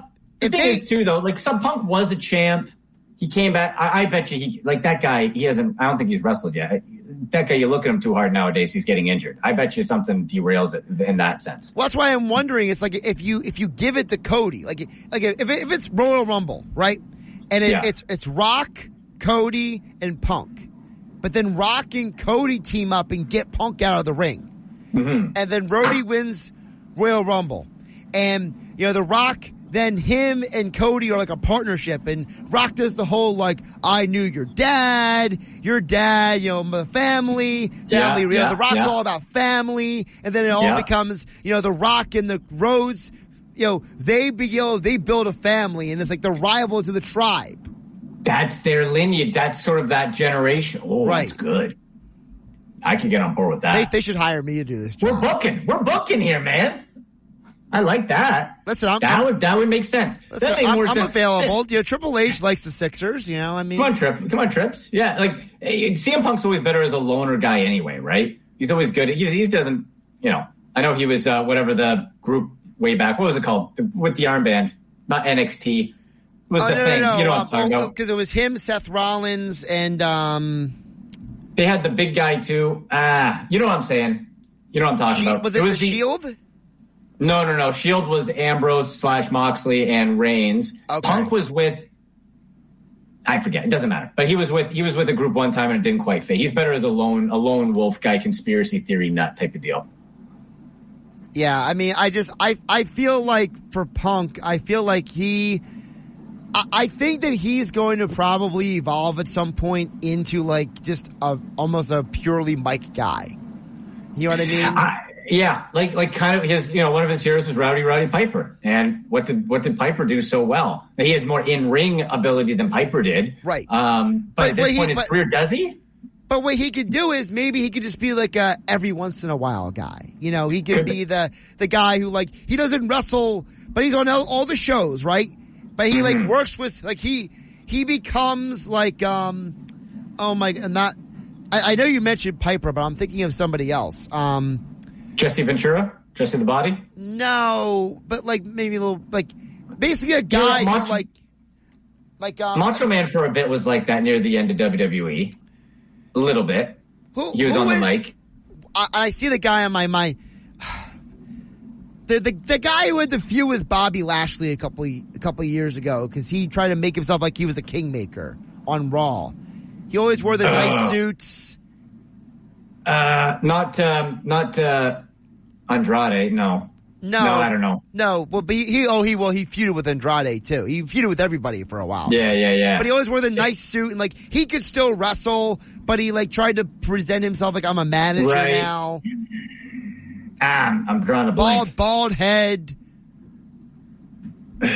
Not Triple H. He's got a bald head now. I can see Punk on the mic though. I can see Punk on the commentary. Like, he could be like the guy who like. Because I was champ, I am going to pick the guy. You know, right. Yeah, kind of elevate himself. I wouldn't mind him on commentary, though. I think eventually on commentary, I think he'd be real good. I think he'd be real good because he's done spots before. I think he'd be good at it. All right, I got to let you go. I'm late for a break. Okay. I'll talk to you later, buddy. At AndyMC81, the Sick Podcast. Like, subscribe, watch it on YouTube. Take care, my friend. Andy McNamara. Josh Hennick here on 97.3 ESPN. There you go. For all the people who were texting in the text board asking for wrestling talk earlier, we gave you way more than we should have here on a happy hour Friday. I feel like I need a drink after how much time we spent on that conversation. Josh Hennick filling in for Mike Gill on 97.3 ESPN. What's the easiest choice you can make? Window instead of middle seat? Picking a vendor who sends a great gift basket? Outsourcing business tasks you hate? What about selling with Shopify? Whether you're selling a little or a lot, Shopify helps you do your thing, however you cha-ching. Shopify is the global commerce platform that helps you sell at every stage of your business. From the launch your online shop stage to the first real-life store stage, all the way to the did-we-just-hit-a-million-orders stage? Shopify's there to help you grow. Whether you're selling scented soap or offering outdoor outfits, Shopify helps you sell. Wherever and whatever you're selling, Shopify's got you covered. Sign up for a $1 per month trial period at shopify.com/try. Go to shopify.com/try now to grow your business, no matter what stage you're in. Shopify.com/try. The Sports Bash with Mike Gill on 97.3 ESPN and the free mobile app. Josh Hennick here, filling in for Mike Gill on 97.3 ESPN. Don't forget the Sports Bash being brought to you by the Gallery Bar Booking Games at Ocean Casino Resort. Go to the Gallery. Go to Ocean. Go for the win. For more info, visit theoceanac.com. Gambling problem, call 1-800-GAMBLER. Mike Gill will be back on Monday when they are at the Gallery Bar Booking Games. Him, Ryan Rothstein, and Danny Ryan at Ocean Casino Resort in Atlantic City for Monday's edition of the Sports Bash. We'll grab in some more texts before we wrap up the hour. A couple short conversations here on game. No game night tonight, okay, on 97.3 ESPN. We'll have a best of a couple of the interviews from today's Sports Bash. And I'll be back in my normal time slot on Monday here on 97.3 ESPN. A couple of thoughts I wanted to hit on because, We were all over the place, me and Andy. And, you know, one of the things we were touching on was the future of coaching. And I gotta tell you guys, I genuinely think that the Eagles are doing the right thing, at least right now. But this Belichick thing is going to hang like a dark cloud over the entire NFL this upcoming season. Because what's going to happen is the further away we get from Belichick actually coaching to actually having, for example, teams be like, well, wait a minute. What is going on here? Think about this. The more time that goes between Belichick having actually coached, people seeing him, and then people seeing the NFL without him, there are going to be people who come along who are going to be like, you know what? My team, my organization, my coach, they're not as good as Belichick. I need Bill Belichick. And that's my concern with the Eagles right now. Nick Sirianni has to get this thing right, or he is going to be gone. And whether it's the offensive coordinator that they hire is going to be the next head coach, whether it's, you know, the Eagles going to offseason trying to go with Bill Belichick, whoever it is, whatever the scenario is, there's going to be a dark cloud where every NFL team is going to have that question. Should my team fire my guy for that guy? Because you are literally talking about an entire hiring cycle with Bill Belichick, who's that close, so close to that record. And as me and Andy talked about, he wants it bad. And there's a lot of teams that are going to want to look at him for a variety of reasons. Jeffrey Lurie is from New England. He grew up a Patriots fan. He has always had a good relationship with Robert Kraft and the Patriots organization. There is an admiration society between Howie Roseman and Bill Belichick. That's one team right there.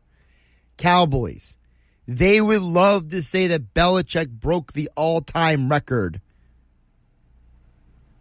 with their guy there, right?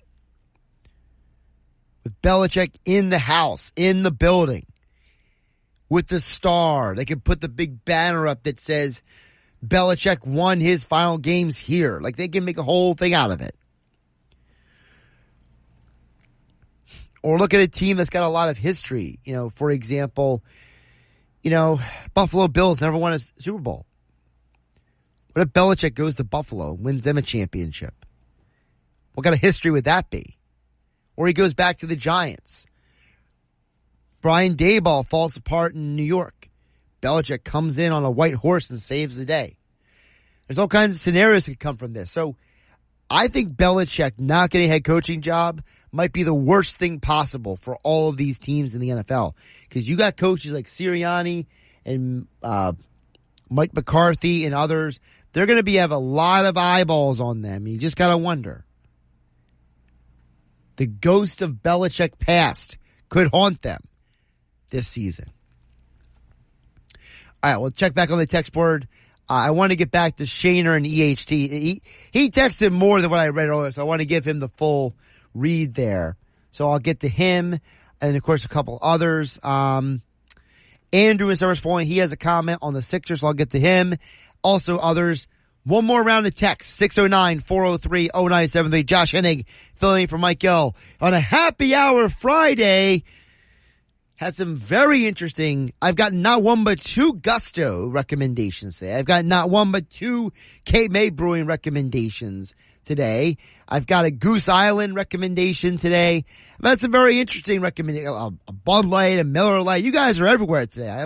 I like the variety. Variety is the spice of life. So we'll get to more of your texts coming up on the other side. Josh Hennig filling in for Mike Gill here on the Sports Bash. Happy Hour Friday, 97.3 ESPN. It's without the ones like you who work tirelessly to keep things running, everything would suddenly stop. Hospitals, factories, schools, and power plants, they all depend on you.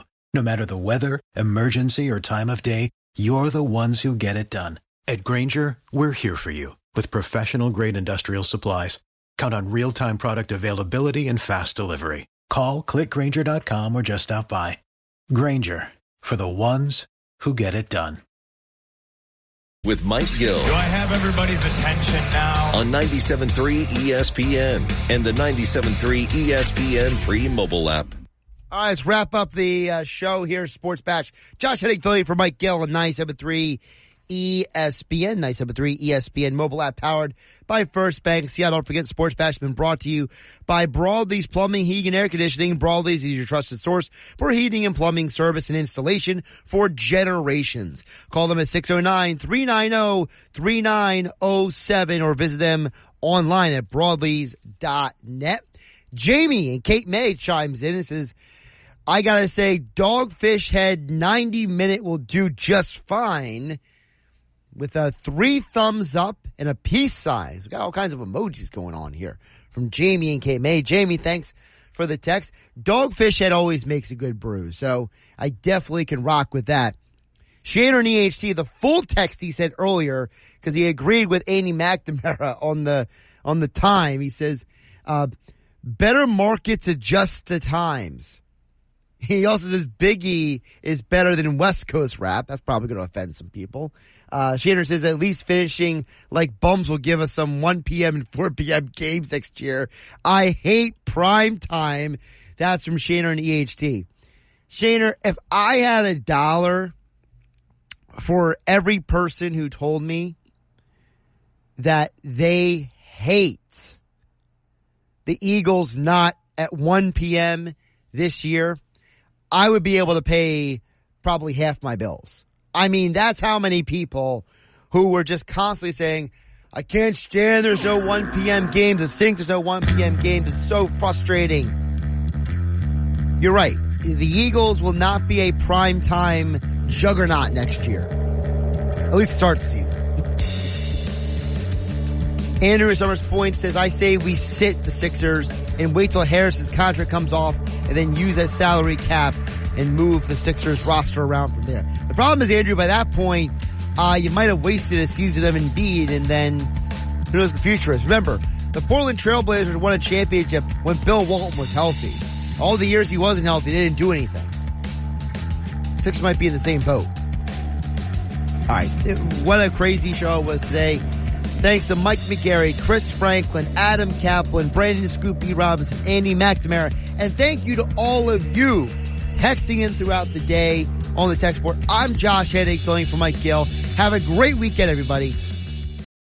For the ones who work hard to ensure their crew can always go the extra mile, and the ones who get in early so everyone can go home on time, there's Grainger, offering professional-grade supplies backed by product experts so you can quickly and easily find what you need. Plus, you can count on access to a committed team ready to go the extra mile for you. Call, click Grainger.com, or just stop by. Grainger, for the ones who get it done.